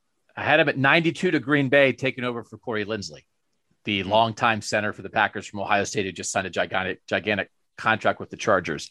They have a guy in Green Bay, I guess, who was a guard who they think they, they're ready to move to center. I don't know that they have to draft a center, but, you know, I'm just looking for storylines, man. It's all made up. So it's like, hey, Corey Linsley, who was a fifth round pick, I think, worked out gangbusters for the Packers. It's like, all right, well, let's get this guy. So I do think third round makes a lot of sense. Stephen, where'd you have Josh Myers? 104 to the Ravens. I mean, they run the ball. He can go back to like it's high school again and just run the ball all the time. I don't know if he necessarily has to play center in the NFL. I think he can move the guard. He can make the transition if necessary. I think that's a good fit. And 104, barely outside of the top 100, just like Tommy Togia. But all third round, all third round for Josh Myers, which I think would be would be like a good outcome for him. Let's check what the texters said. Third round, 34% said third round. So that was the leader. 34% third round, 23% fourth round, 16% second round, 16% fifth round. So that's a wide range, but a third of the people think he's going in the third round, and a wide range here from the draft experts. Dane Brugler does it professionally, as good as anybody out there who does it. First pick of the third round to Urban, to Jacksonville. Dane Brugler does not have any Buckeyes going in the second round. He has Josh Myers as his second Ohio State player off the board after Justin Fields. That's how much Dane Brugler thinks of him. Not reflected on the other guys, though. Josh Myers, 138 in the fourth round to Dallas, according to PFF, and Chad Reuter from NFL.com has Josh Myers at 116 to the Giants in the fourth round. So that's the first pick of the third round, two fourth rounders. We have him somewhere else in the third round. I I feel good about Josh Myers being a third round pick. I think we are all in the right range here. I think he goes in the top 100 or whatever, top 104. I think he goes before the fourth round starts, but I don't think he goes like in the right at the top of the third round. I, I, I really think, I really think we're all in range here because I think this is the kind of spot where you start thinking about we're maybe picking our starting center for this year. Like it's important enough. Like we're not waiting to the fifth round for this guy because we think we're picking a starter, but it's an interior offensive lineman, so we're not taking him in the 50s, right? So I, I just I feel good about this one, Nathan. PFF is really down on him from a pass blocking standpoint. From if I remember right, reading their stuff, like they think he is uh, def- so deficient in pass blocking that it takes away from how great he is in run blocking. I, I don't think it goes that far on him. Um, and I, I, think you're right. I think this just this range makes a lot of sense. It's a safe range to predict, and I think it's a safe range for teams that are looking for someone like him because Stephen's right. I don't think he's locked into just being a center in the NFL. That All pass blocking is exactly why I sent them to the Ravens. Yeah, didn't have to do it as much. Just just run people over and clear the way for Lamar Jackson and J.K. Dobbins. That yep. works for me. That's a, that's good thinking. Accentuate what he does best and send him to like the number one rushing offense in the NFL. You know where also he'd fit if he likes to run the ball? Cleveland. It's they true. need they need they drafted a, the Browns drafted a guy in the fifth round last year, Nick Harris, who I think might project as the long term replacement for JC Tretter, but they have some expensive interior guys. Their offensive line is locked in for 2021, but they're going to have some choices to make down the line. To, for the Browns to take Josh Myers and say we see him as a long term replacement for Joel Bitonio and Wyatt Teller at guard or JC Tretter at center. Like if he gets into like the early fourth round or like late third round, I could see that. I don't think that's impossible for him to stay in the state of Ohio. All right, next guy's up is Trey Sermon. I mean, it's, it's clearly Trey Sermon that, that the texters are going to have uh, ahead of Justin Hilliard and Jonathan Cooper. Trey Sermon, they have at 6.23. Josh Myers was at 5.73. And then the next guy's at 7.84. So Trey Sermon, clearly the next guy up.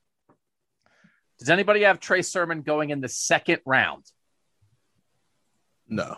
No. Nope. Does anybody have Trey Sermon going in the third round? I do not.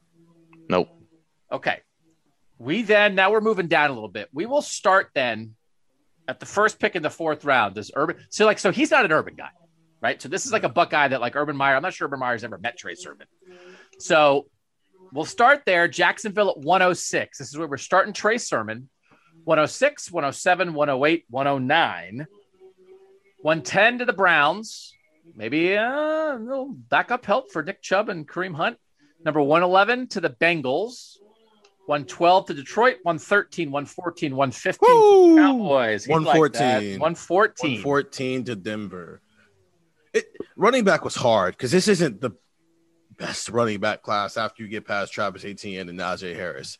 And so he might be the fourth running back, third running back taken off the board. No, I, I think Javonte Williams would be that. He might be the fourth running back. He might be the seventh running back taken, but I think this is a solid spot for him as a guy who showed us he can be explosive when he decides he wants to hit holes and not dance in them. But at the same time, he'll he might dance in some holes and might not be the best of a running back. So I think a solid pick here where maybe you don't rely on him for every single down. He's not a first and second down every single time back, but he is a quality option here for the, for Denver. I think you make a very important point, Stephen, and sort of like how he slots into this draft. I think Najee Harris, Travis Etienne, and Javonte Williams from North Carolina, I think consensus are clearly the top three guys. I think it's possible Trey Sermon's next. I mean, you'll find people who say, "Ah, oh, I'm ranking my top five running backs," and they'll have Trey Sermon fifth. Like, there's not right? Like there's just the top three are pretty obvious, and then it gets mushy. And then again, what does mushy mean? Well, we were not sure, so you better go get your guy. Or there's so many guys who are similar, you let them fall. I don't know. 114 to Denver. Nathan, where'd you have him? 161 to Buffalo. And I was, it's tricky because I'm looking at teams that have a stated need for running back. But if you know, if if if they decide to jump and get one of those three guys, then they're not taking another running back later. I don't think. and so that's where you come in. Like if Buffalo makes a play for Travis Etienne early, uh, they, so that's what's kind of up in the air. Is like the teams that really need running back. It, it's hard to maybe match this up need wise because the ones, but at the same time, this is also the position in the NFL right now where I feel like people really look for getting great value as for starters pretty late in the draft. And that's I think it becomes interesting because like right, you're not taking him in the first three rounds, I don't think. But there could be like a rush on him in the fourth round, right? Because it's like, all right, well, nobody takes running backs in the top three rounds because the value's not there. But could he start for you? If you think he has a chance, I don't think he's a starter. I think he might be part of a two back system, which a lot of mm-hmm. teams do. And he karate kicks people like in the head with his foot as he runs just naturally. He just has that karate kick action that scouts love. God, if I hear another scout talk about karate kick action, oh, yeah, yeah, they can't stop talking about it. Like when you're looking upside for a guy, right? There's some questions about him. You're not exactly sure, but it's like, okay, if you're going to take a running back, if you're a team that says, you know what, we probably should try to take a running back in this draft, fourth, fifth round, wouldn't you take him? His film, his top end film, has to be better than a lot of other fourth round running backs. Now, you can watch the beginning of the year when he can't find a hole to save his life and say, okay, well, I don't know about that. But you know what? If you miss, miss on a fourth or fifth round pick, like it's not the end of the world. Teams miss on those guys all the time. But you might get something here.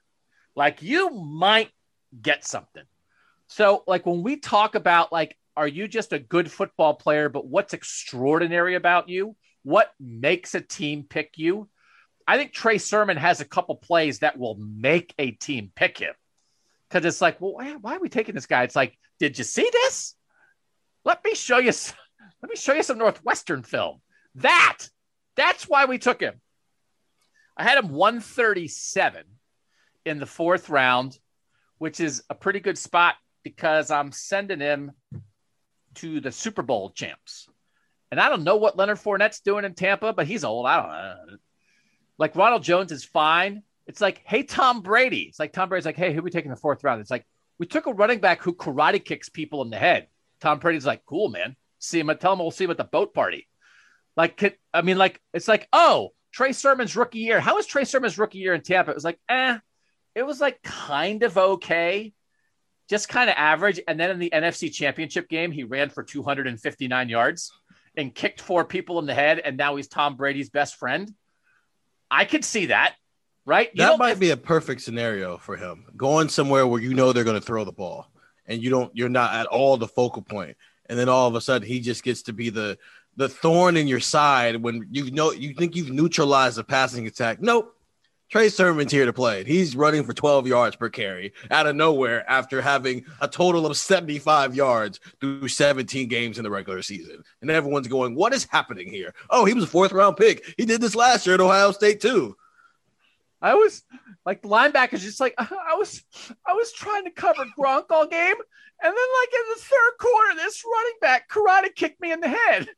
I don't even know where he came from it was like a fourth round pick. I just like right. Uh, that's the kind of thing, right? Not pressure, not not every down back, fourteen carries a game. Trey Sermon, like in the fourth quarter, Trey Sermon's like, "Oh, I'm just getting started, man. Everybody else is exhausted. He's jumping on people's shoulders and doing backflips off of them." I just think like I, I can see him like early fourth because like people are like, all right, there's some upside here. Let's roll the dice on this. This is a good time to take a running back. All right, so we had him at 114 to Denver for Stephen, 137 to Tampa for me, 161 to Buffalo for Nathan. All right, let's do. Well, we'll listen to the texters. Who the texters say do next? The texters barely, barely said do Coop. Jonathan Cooper 7.84, Justin Hilliard 7.99. So we will do Jonathan Cooper. Now listen, Justin Fields is getting picked. That's one, two, three, four, five, six, seven, eight. That's eight guys we've talked about so far. The Buckeyes are having at least eight guys picked in this draft. These last two guys, I think, begin the range of like, I don't think it's a guarantee that Jonathan Cooper and Justin Hilliard get picked. And by the way, we're not doing Tuf Borland. We're not doing Drue Chrisman. We're not doing Blake Haubeil. We'll talk about them at the end if anybody thinks they're going to pick. I, I don't think it's assured that these guys get picked, but certainly a lot of people are projecting them to get picked. So we're going to do it. Does anybody have Jonathan Cooper going in the fifth round? I do. Okay, so we'll start there with pick 145 to Jacksonville. Here we go. 145 Jacksonville, 146, 147, 148, 149, 150, 151, 152, 153, 154, 155, 156, 157, 158, 159, 160 to Arizona, 161, 162, 163 to Washington. Can go play with Chase Young. 164 Chicago, 165, 166, 167, 168, 169 to the Browns. 170 Jacksonville. Woo! Oh, here we go. Here we go, Urban. 170. You said it earlier uh, uh, that Urban might take some Buckeyes. I think this is where he gets his. Here you go, Urban. We're going to give you one because they do have a ton of draft picks. It's their second to last pick in the draft. In the fifth round, typically you get an invite to training camp pretty safely. Um, so I think Jonathan Cooper earns that much, and he's a lock. I mean, whether you think the talent is there or not, that's a locker room guy, and you know Urban is big on stuff like that. And so why not throw a bone to a guy that you know is a two-time captain and you know is a positive influence in the locker room and is going to bring at least that much and give him a chance. And this is a perfect spot for Urban to be able to do that. This is Jacksonville's next to last pick here mm-hmm. in the fifth round. That they are limited late. So they have this is their second fifth round pick. They don't have a sixth rounder, and then their last pick is 249 in the seventh. So they do not pick between 170 and 249. So if Urban actually wants Jonathan Cooper, he probably has to take him here because he's maybe won't last till 249 that late in the seventh. Stephen Means, you did some work on this one. There's like nine things at play there that make me think this could happen. One of them being Dane Brugler agrees with you. Dane Brugler, yeah, pick 170 in the fifth round. Jonathan Cooper to Jacksonville.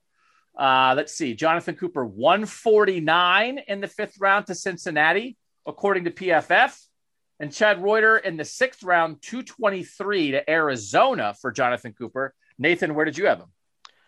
I had him to Urban as well, but at that 249 pick, I, I, feel like that last pick in the fifth round, because they don't have a sixth round pick and because they need help so many places, I, I don't think they would be taking just a, a, a hometown flyer on him or a, uh, you know what I mean? Like, uh, we're doing you a favor here. That, that makes more sense in the seventh round where a guy that you might think otherwise would be a UFA, you get to take him there.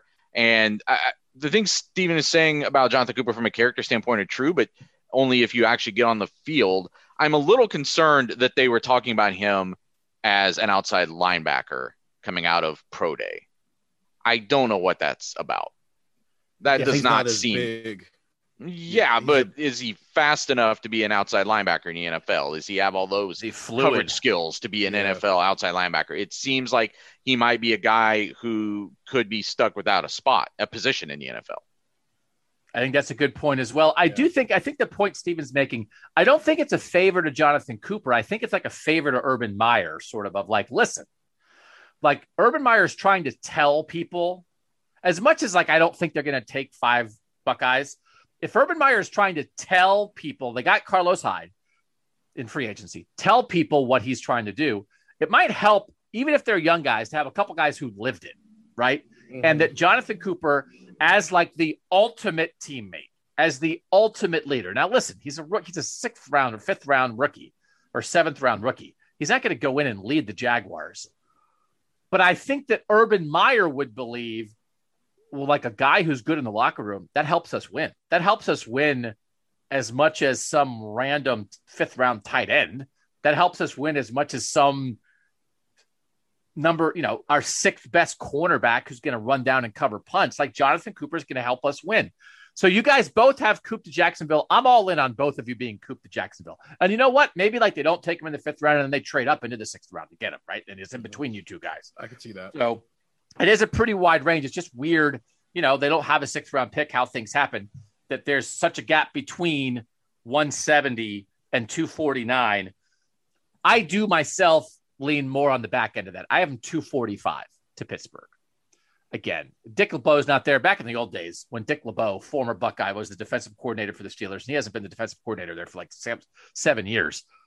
I mean, you could just write in a Buckeye every year to the Steelers. It was like, oh, Thaddeus Gibson in the third round. Yeah, that makes sense. Uh, Doug Worthington. Oh, yeah, yeah. Cam Heyward. Uh-huh. Uh, Ryan Shazier. Yeah. I mean, it's like that's what he wants. So I don't know. Cam Heyward is a great stinking guy for Pittsburgh. He's like the heartbeat of that team in a lot of ways. And it's like, hey, you know who like Jonathan Cooper kind of reminds me of? Now they're different players, right? I mean, Cam Heyward's a better player. He's more of an interior guy. Mm-hmm. But you know who Jonathan Cooper like reminds me of the way he handles his business? Cam Heyward. So, like, if we're gonna give, hey, we're giving a pick to Urban, why don't you give a pick to Cam Heyward? Let Cam Heyward make the seventh round pick for the Steelers and say, get Jonathan Cooper here. I do think he'll get picked. Now, I do think you can you can have him too high though. PFF 149 to the Bengals does seem high to me. I think he is just like a little bit of a. I, I don't want to make this sound dismissive. I like. I think he's a little bit of a try hard guy. Like I know he was like a borderline five star prospect. I just don't know that I saw like a ton of fantastic talent this year, which was like really the college year where he broke out and did stuff. I thought, you know, he he had a bull. He, you know, he's he can rush a little bit, but he didn't get home a ton, right? Like it was more with him. It often is more about the leadership and that kind of thing than the absolute like stud on field production. I'm with you, Nathan. The idea of like outside linebacker, really, like I don't really see that. Flies off that would make like another team take him in the fifth round, but like the the idea of like Urban in the fifth round, I completely buy. But like, if they don't take him in the fifth round, I just don't know who else is going to be like, oh, we got to get Jonathan Cooper. Because like fifth round, to your point, Nathan, about like it's not a giveaway pick. Fifth round, especially for a bad team, that's still a player, right? I think the fifth round is the end of that. To me, sixth round and seventh round is more rolling the dice, and sixth round and seventh rounders get cut all the time, right? But fifth rounder, you're you really should at least make that practice squad and stick around for a while. And even if you're not a starter, you should have a way to help that team. So if he's not going to Urban, I'm I'm not a hundred percent sold on Jonathan Cooper having enough to be viewed as like a yeah, this is definitely a roster guy for us, which is why I'm a little apprehensive about a non-urban fifth round. Stephen, go ahead. I think because of who he played with during his career, we got a real good look at what Jonathan exactly what Jonathan Cooper is.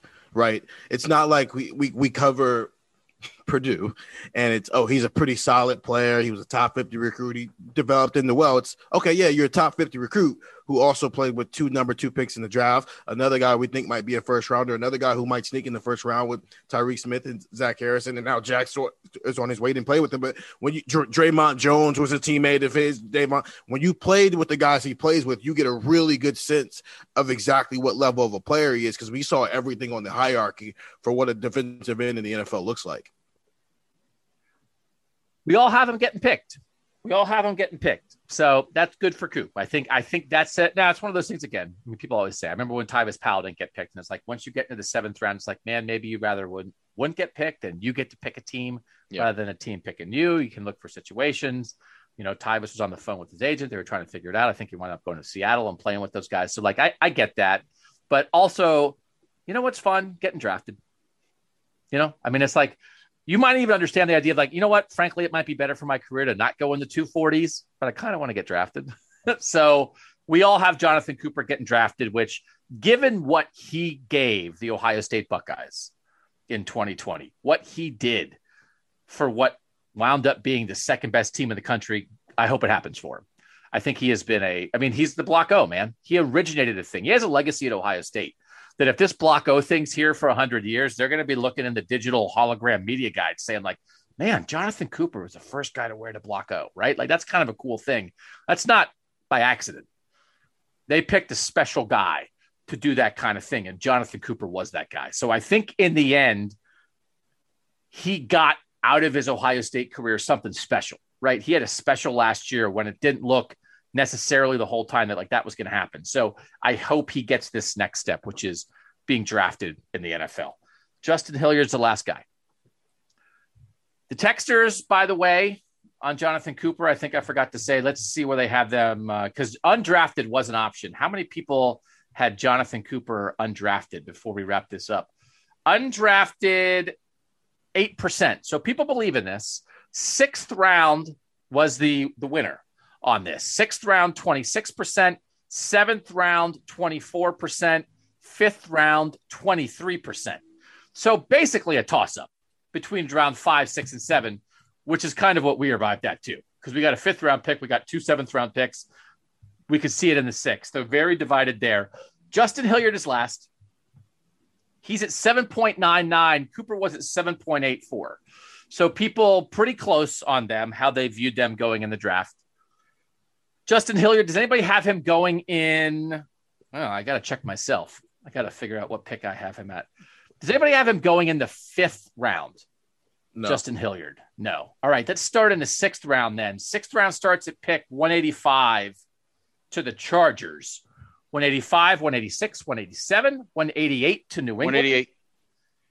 Interesting. He's a Bill Belichick kind of dude. Why, Nathan? That's exactly what I was thinking. That that's is, doesn't this seem like the kind of guy who goes to New England and he's you know nobody believes in him, including us, I guess a lot of the time. And uh, but is is somebody who is impressed more than I think we expected in terms of draft grade and things like that, and someone who could go there and have like some kind of great special teams career too. You know, be a guy who has a, a big long time role with them. I think it's it's the kind of reach that only maybe New England would make in the sixth round. Once upon a time, the Ohio State Buckeyes had a player that an agent told me before the draft was probably going to get picked. And I was like, what? That is, he is not going to get drafted. But I wrote a story about him anyway. Thought it'd be a nice little story. And in the 2012 NFL draft, in the sixth round, at pick 197, the New England Patriots drafted Nate Ebner, who had never played a snap of defense in his life and like never did play a snap of defense in his life and went to New England was one of the best special teams players in the NFL, collected Super Bowl rings, and like was everything that Bill Belichick wanted in a player. So, Nathan, if you're telling me that you nine years later are projecting, and Nate, uh, Nate Ebner no longer plays for the Patriots, I think he signed with the Giants. If you're telling me that the Patriots nine years later are going to draft the guy out of Ohio State who's like the kind of hardworking guy that you want on your team that you expect might never play a defensive snap for you, but is going to be like a special team stalwart and be the kind of guy you want on your team. And that's your oh, so that's your reasoning. Oh, I'm Nathan Baird. I think Bill Belichick's going to pick. I mean, it's uh, uh, it's great. Congratulations, you you've sleuthed it out. I love it. I don't even know if you know think, do you know who Nate Ebner is, Nathan? Of course. I've written I've, I've written posts about Nate Ebner, but I also and that was somebody I had in mind as I was thinking through this. But I also think Justin Hilliard could play backup snaps at outside linebacker. Right, but if you are a backup outside linebacker in the NFL, you better be good at special teams. Right. You are like right. a a primary special teams player. Correct. You are a heart and soul special teams kind of guy. So that's what makes that make sense. I mean, listen, again, it's one of these things. We love the Justin Hilliard story last year. He just didn't play that much. I mean, he really didn't. I know he had three veteran guys ahead of him. He he didn't he didn't play that much. So I think it's possible that he won't get picked. I think it's possible. But you picked him at 188 to New England. I had him at 193 to Carolina because I had him going to Matt Rhule because Ryan Day is telling him, listen, man, you got to take this guy. I'm telling you, he's exactly what you want. You're in your second year at Carolina. Matt, you're trying to build something. You're trying to build culture. This guy will bust it for you. He will be a great special teams player. I'm telling you, man, this will pay off for you. This will make sense. So, like, again, a little bit of a connection. Steven, did you have Justin Hilliard getting picked? I did. And I promise you, I didn't do this on purpose, but now I wish I would have. I had it at 197 to the Patriots. Just all over What I mean, I can't wait for the, the drama, the drama of the sixth round with whether the Patriots will pick him at 188 or whether they'll pick him nine sp- spots later when they have their other sixth round pick. Uh, The thing is, I didn't realize that. I, I knew Nate Ebner was a late, obviously a late draft pick. I didn't realize it was 197 until you said it. And so I'm looking it up. I'm like, oh man, that'd be perfect. that'd be so oh wait, perfect. I didn't even know I was saying it. I didn't even know the Patriots had a pick at 197 when I said that. Are you serious? You're picking him at the Nate Ebner spot? yes, I didn't know, know I was doing it at the time, but yes, I didn't know you were doing it either. I didn't. I- That'd be wow. beautiful. That would be beautiful. They can have Nate Ebner make the pick. They have all these special people make the pick. Nate Ebner, who now plays for the Giants, makes the Yeah. pick for the Patriots to pick Justin Hilliard. He's from Hilliard. Justin's last name is Hilliard. Oh, my Went to Ohio God. It's like a movie. Oh, I should have planned this better. I didn't realize This that is at the time. this is going to be awesome. draft day two, the next the sequel. yeah. Oh man, it's it's it's it's just for Netflix. No, I mean if you're making a movie about a special teams guy, it's not going to theaters. Yeah. That's okay. That's okay. Bill Um, Belichick's got a little card that he takes to the draft with him, and it says, "A special teams guy at 197 from Ohio State, no matter what." Doug hasn't seen the movie, so he doesn't know. But Oh, you know what? I bet I bet I bet Justin Hilliard had a boatload of people at his birthday party. What a swell fella. I bet so. Um, what a story for Justin Hilliard. I mean, a year ago, if you would have said, "Oh yeah, we all think Justin Hilliard's going to get picked in the NFL draft," like, like it's it's amazing the way he rejuvenated his career. Now, like it's it's tough because the story is great. He does fit like a very specific role, right? But you know, like I don't I don't know if he's guaranteed, right? I, I, I don't I don't know if it, if it's a thousand percent that that he gets picked, right? Like I- I could see just because because listen, I don't know what the medicals are like, but this guy's biceps, like he had such serious injuries which derailed his career. I, I think it's certainly possible, not that we know anything about this, but that he just got to the medicals and it was just like, man, we just nobody can take him. We'll bring him to camp as a non-roster guy, but we can't use a pick on this guy, right, Steven? Yeah, I think the one good thing is they are upper extremity injuries, even if they are as extreme as these biceps have been throughout his career. It doesn't necessarily affect him, you know, his ability to run and do all that stuff because it's an upper extremity injury. But yeah, that, that just might be too much for a team to, to even take a chance on, even with a seventh round pick where you're not guaranteed anything. And I thought about that as well, maybe even sending him to the second round and you know sending them back to Bill Davis, but that's just too much punishment for any Ohio State linebacker have to deal with. So I, that might just be the case you get that medical rap sheet and it's like ah that's just too much even if he was quality towards the end of his when he finally got healthy Yeah, I do think like a guy like um, Johnny Dixon, who had Mhm. medical issues his whole Ohio State career, and then came back at the end of his career and like had a great 2018 season, right? And it was like Johnny Dixon, Parris Campbell, and Terry McLaurin. But then when it gets time for the draft, it's like it it was just like it was just too much. And Parris Campbell went in the second round, and Terry McLaurin went in the third round, and Johnny Dixon didn't get drafted. Now he got on a roster. He went to camp with the Texans, and he I think he hung around for a year or two. But I, I think that could be possible too, because Johnny Dixon gave Ohio State everything he could give them. He helped them win in 2018. He helped them be the number three team in the country. He absolutely was instrumental in their success. But when push came to shove at draft time, it was like, man, like nobody could pull the trigger on it. Mm-hmm. So I do think so. Hilliard to me, I have Hilliard going ahead of Cooper because I have Hilliard 193, Cooper 245. If you, if I had to bet, right, one of these, who's more likely to get picked? I might pick Cooper though, because I would leave open the possibility of Hilliard's medicals just like sabotaging him. You're nodding, Steven?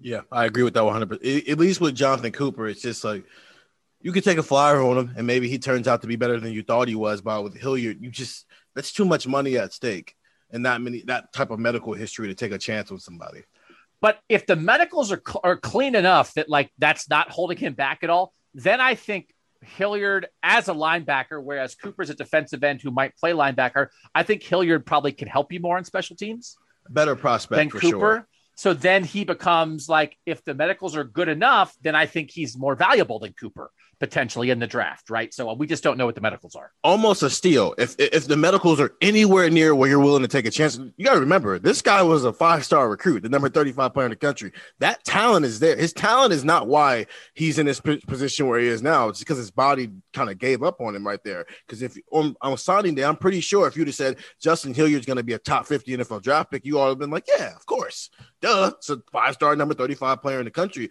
So yeah, if if the medicals are clean enough, you might get a steal on this kid in the fifth or sixth round. So let's talk about where uh, the texters had Justin Hilliard going. Do is there any chance that the texters thought that like, or the texters thought that Justin Hilliard maybe wouldn't be picked? Let's see. Justin Hilliard, sixth round, twenty seven percent, fifth round, twenty four percent seventh round 17%, fourth round 16%, undrafted 8%. So they think it's more likely, twice as likely that he goes in the fourth round compared to not getting drafted at all.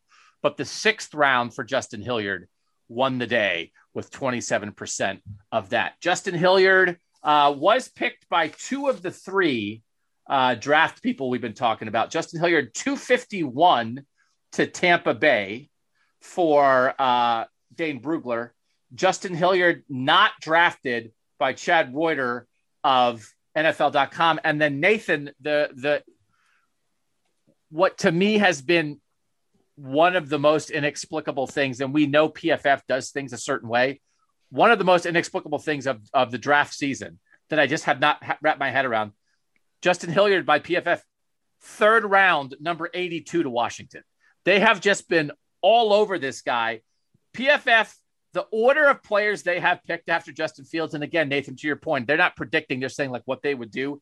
They have Wyatt Davis, then Tommy Togiai, then Justin Hilliard. They have Justin Hilliard ahead of Pete Werner, Baron Browning, Shaun Wade, and Josh Myers.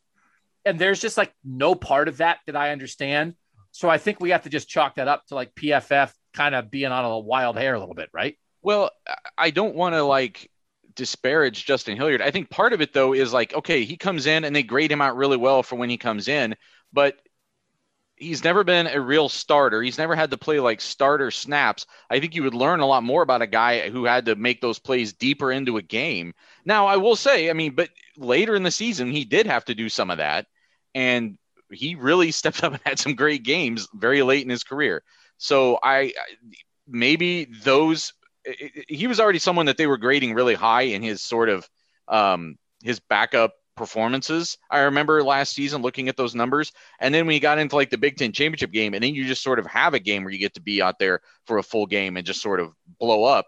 Maybe that just um, you know verified what they previously thought. I don't know, but I, I it still seems just very very high for him, especially when you consider the medical history to that get, point about his last four games michigan state big ten championship and then the playoff games 41 snaps 62 snaps 34 55 but before that he played 13 and 26 and did not play. And then obviously in 2019 his big snap game was against wisconsin. He, he always does something really well in those games and has a big play. But you have to remember that's one game and it's not a lot of snaps because he did have an interception against Wisconsin in 2019, but he also played with like 30 something snaps, and it's because they played four linebackers all game.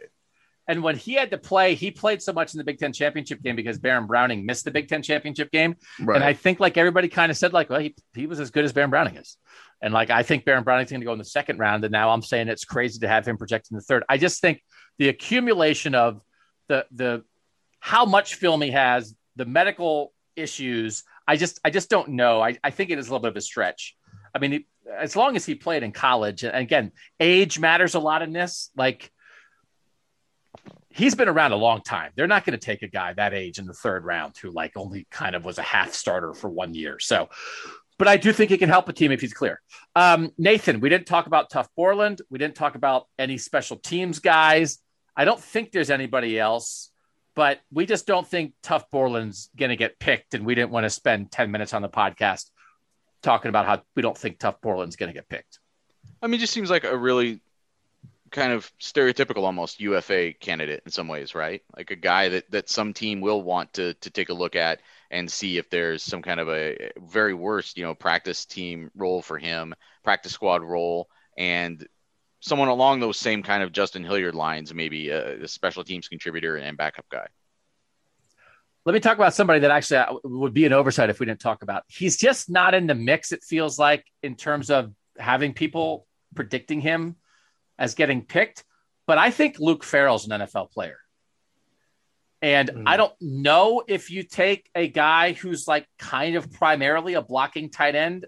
I mean, like maybe he doesn't get drafted, and most people aren't predicting him to get drafted.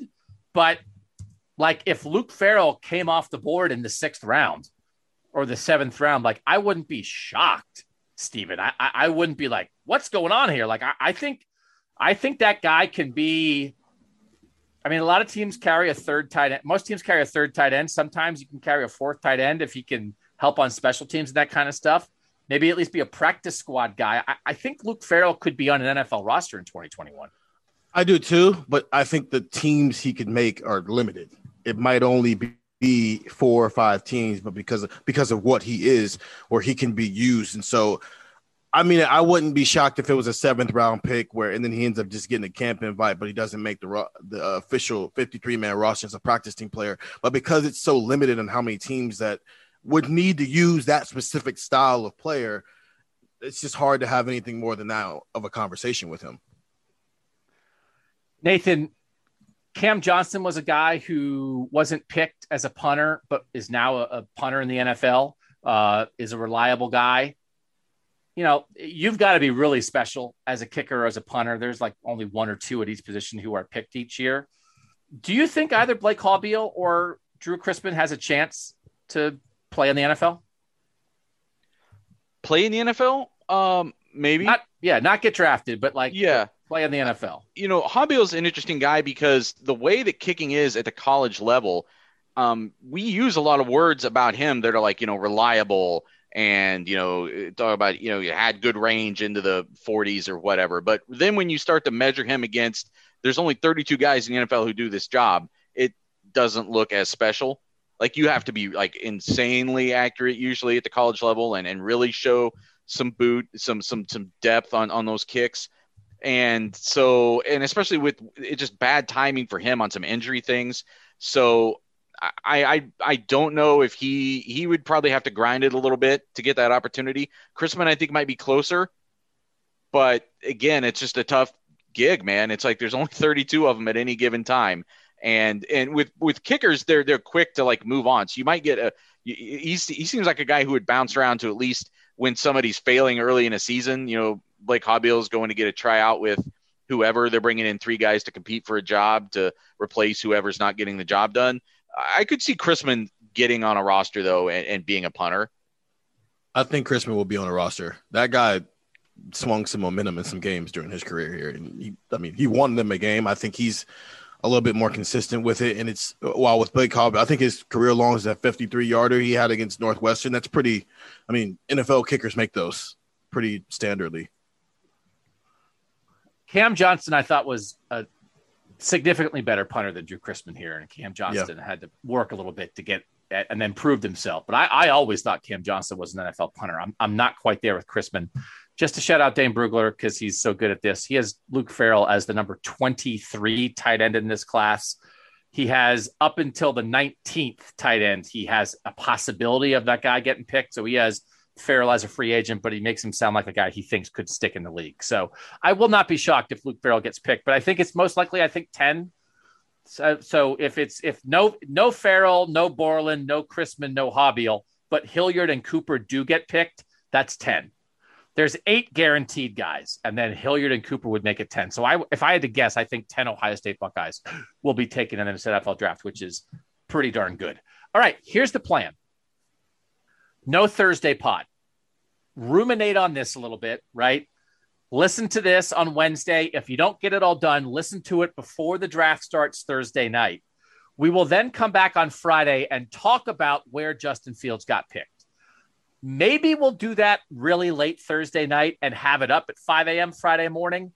I think it's more likely we have that discussion like at 9 or 10 o'clock in the morning on Friday and we get that pot out to you around noon I would expect that expect that on Friday, Saturday, Sunday that we will wrap up the first round, then day 2, then day 3 by talking about it in the morning and getting it out to you early afternoon. So early afternoon Friday, we're talking about round one Thursday.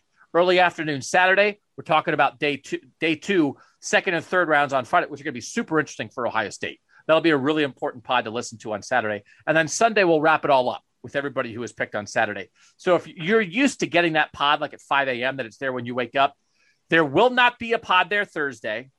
There will be no pod. And then Friday, Saturday, Sunday, it may be more like afternoon than morning. Hang with us. We'll have fun. We hope you enjoyed this.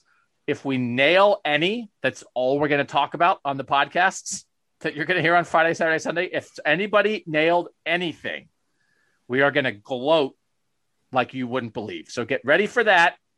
Thanks for listening to our draft preview breakdown. Make sure you listen to the Tuesday one about Justin Fields. Read cleveland.com slash OSU for all this draft coverage. And then if you care about NFL stuff, just go to cleveland.com because the draft's in Cleveland. So we're going to have stories from news people about what's going on there. We're going to have a lot of Brown stuff. If you care at all about that stuff, it's a good time to go to cleveland.com. Thanks to you guys for listening. For Nathan Baird and Stephen Means, I'm Doug Lesmerises. And that was Buckeye Talk.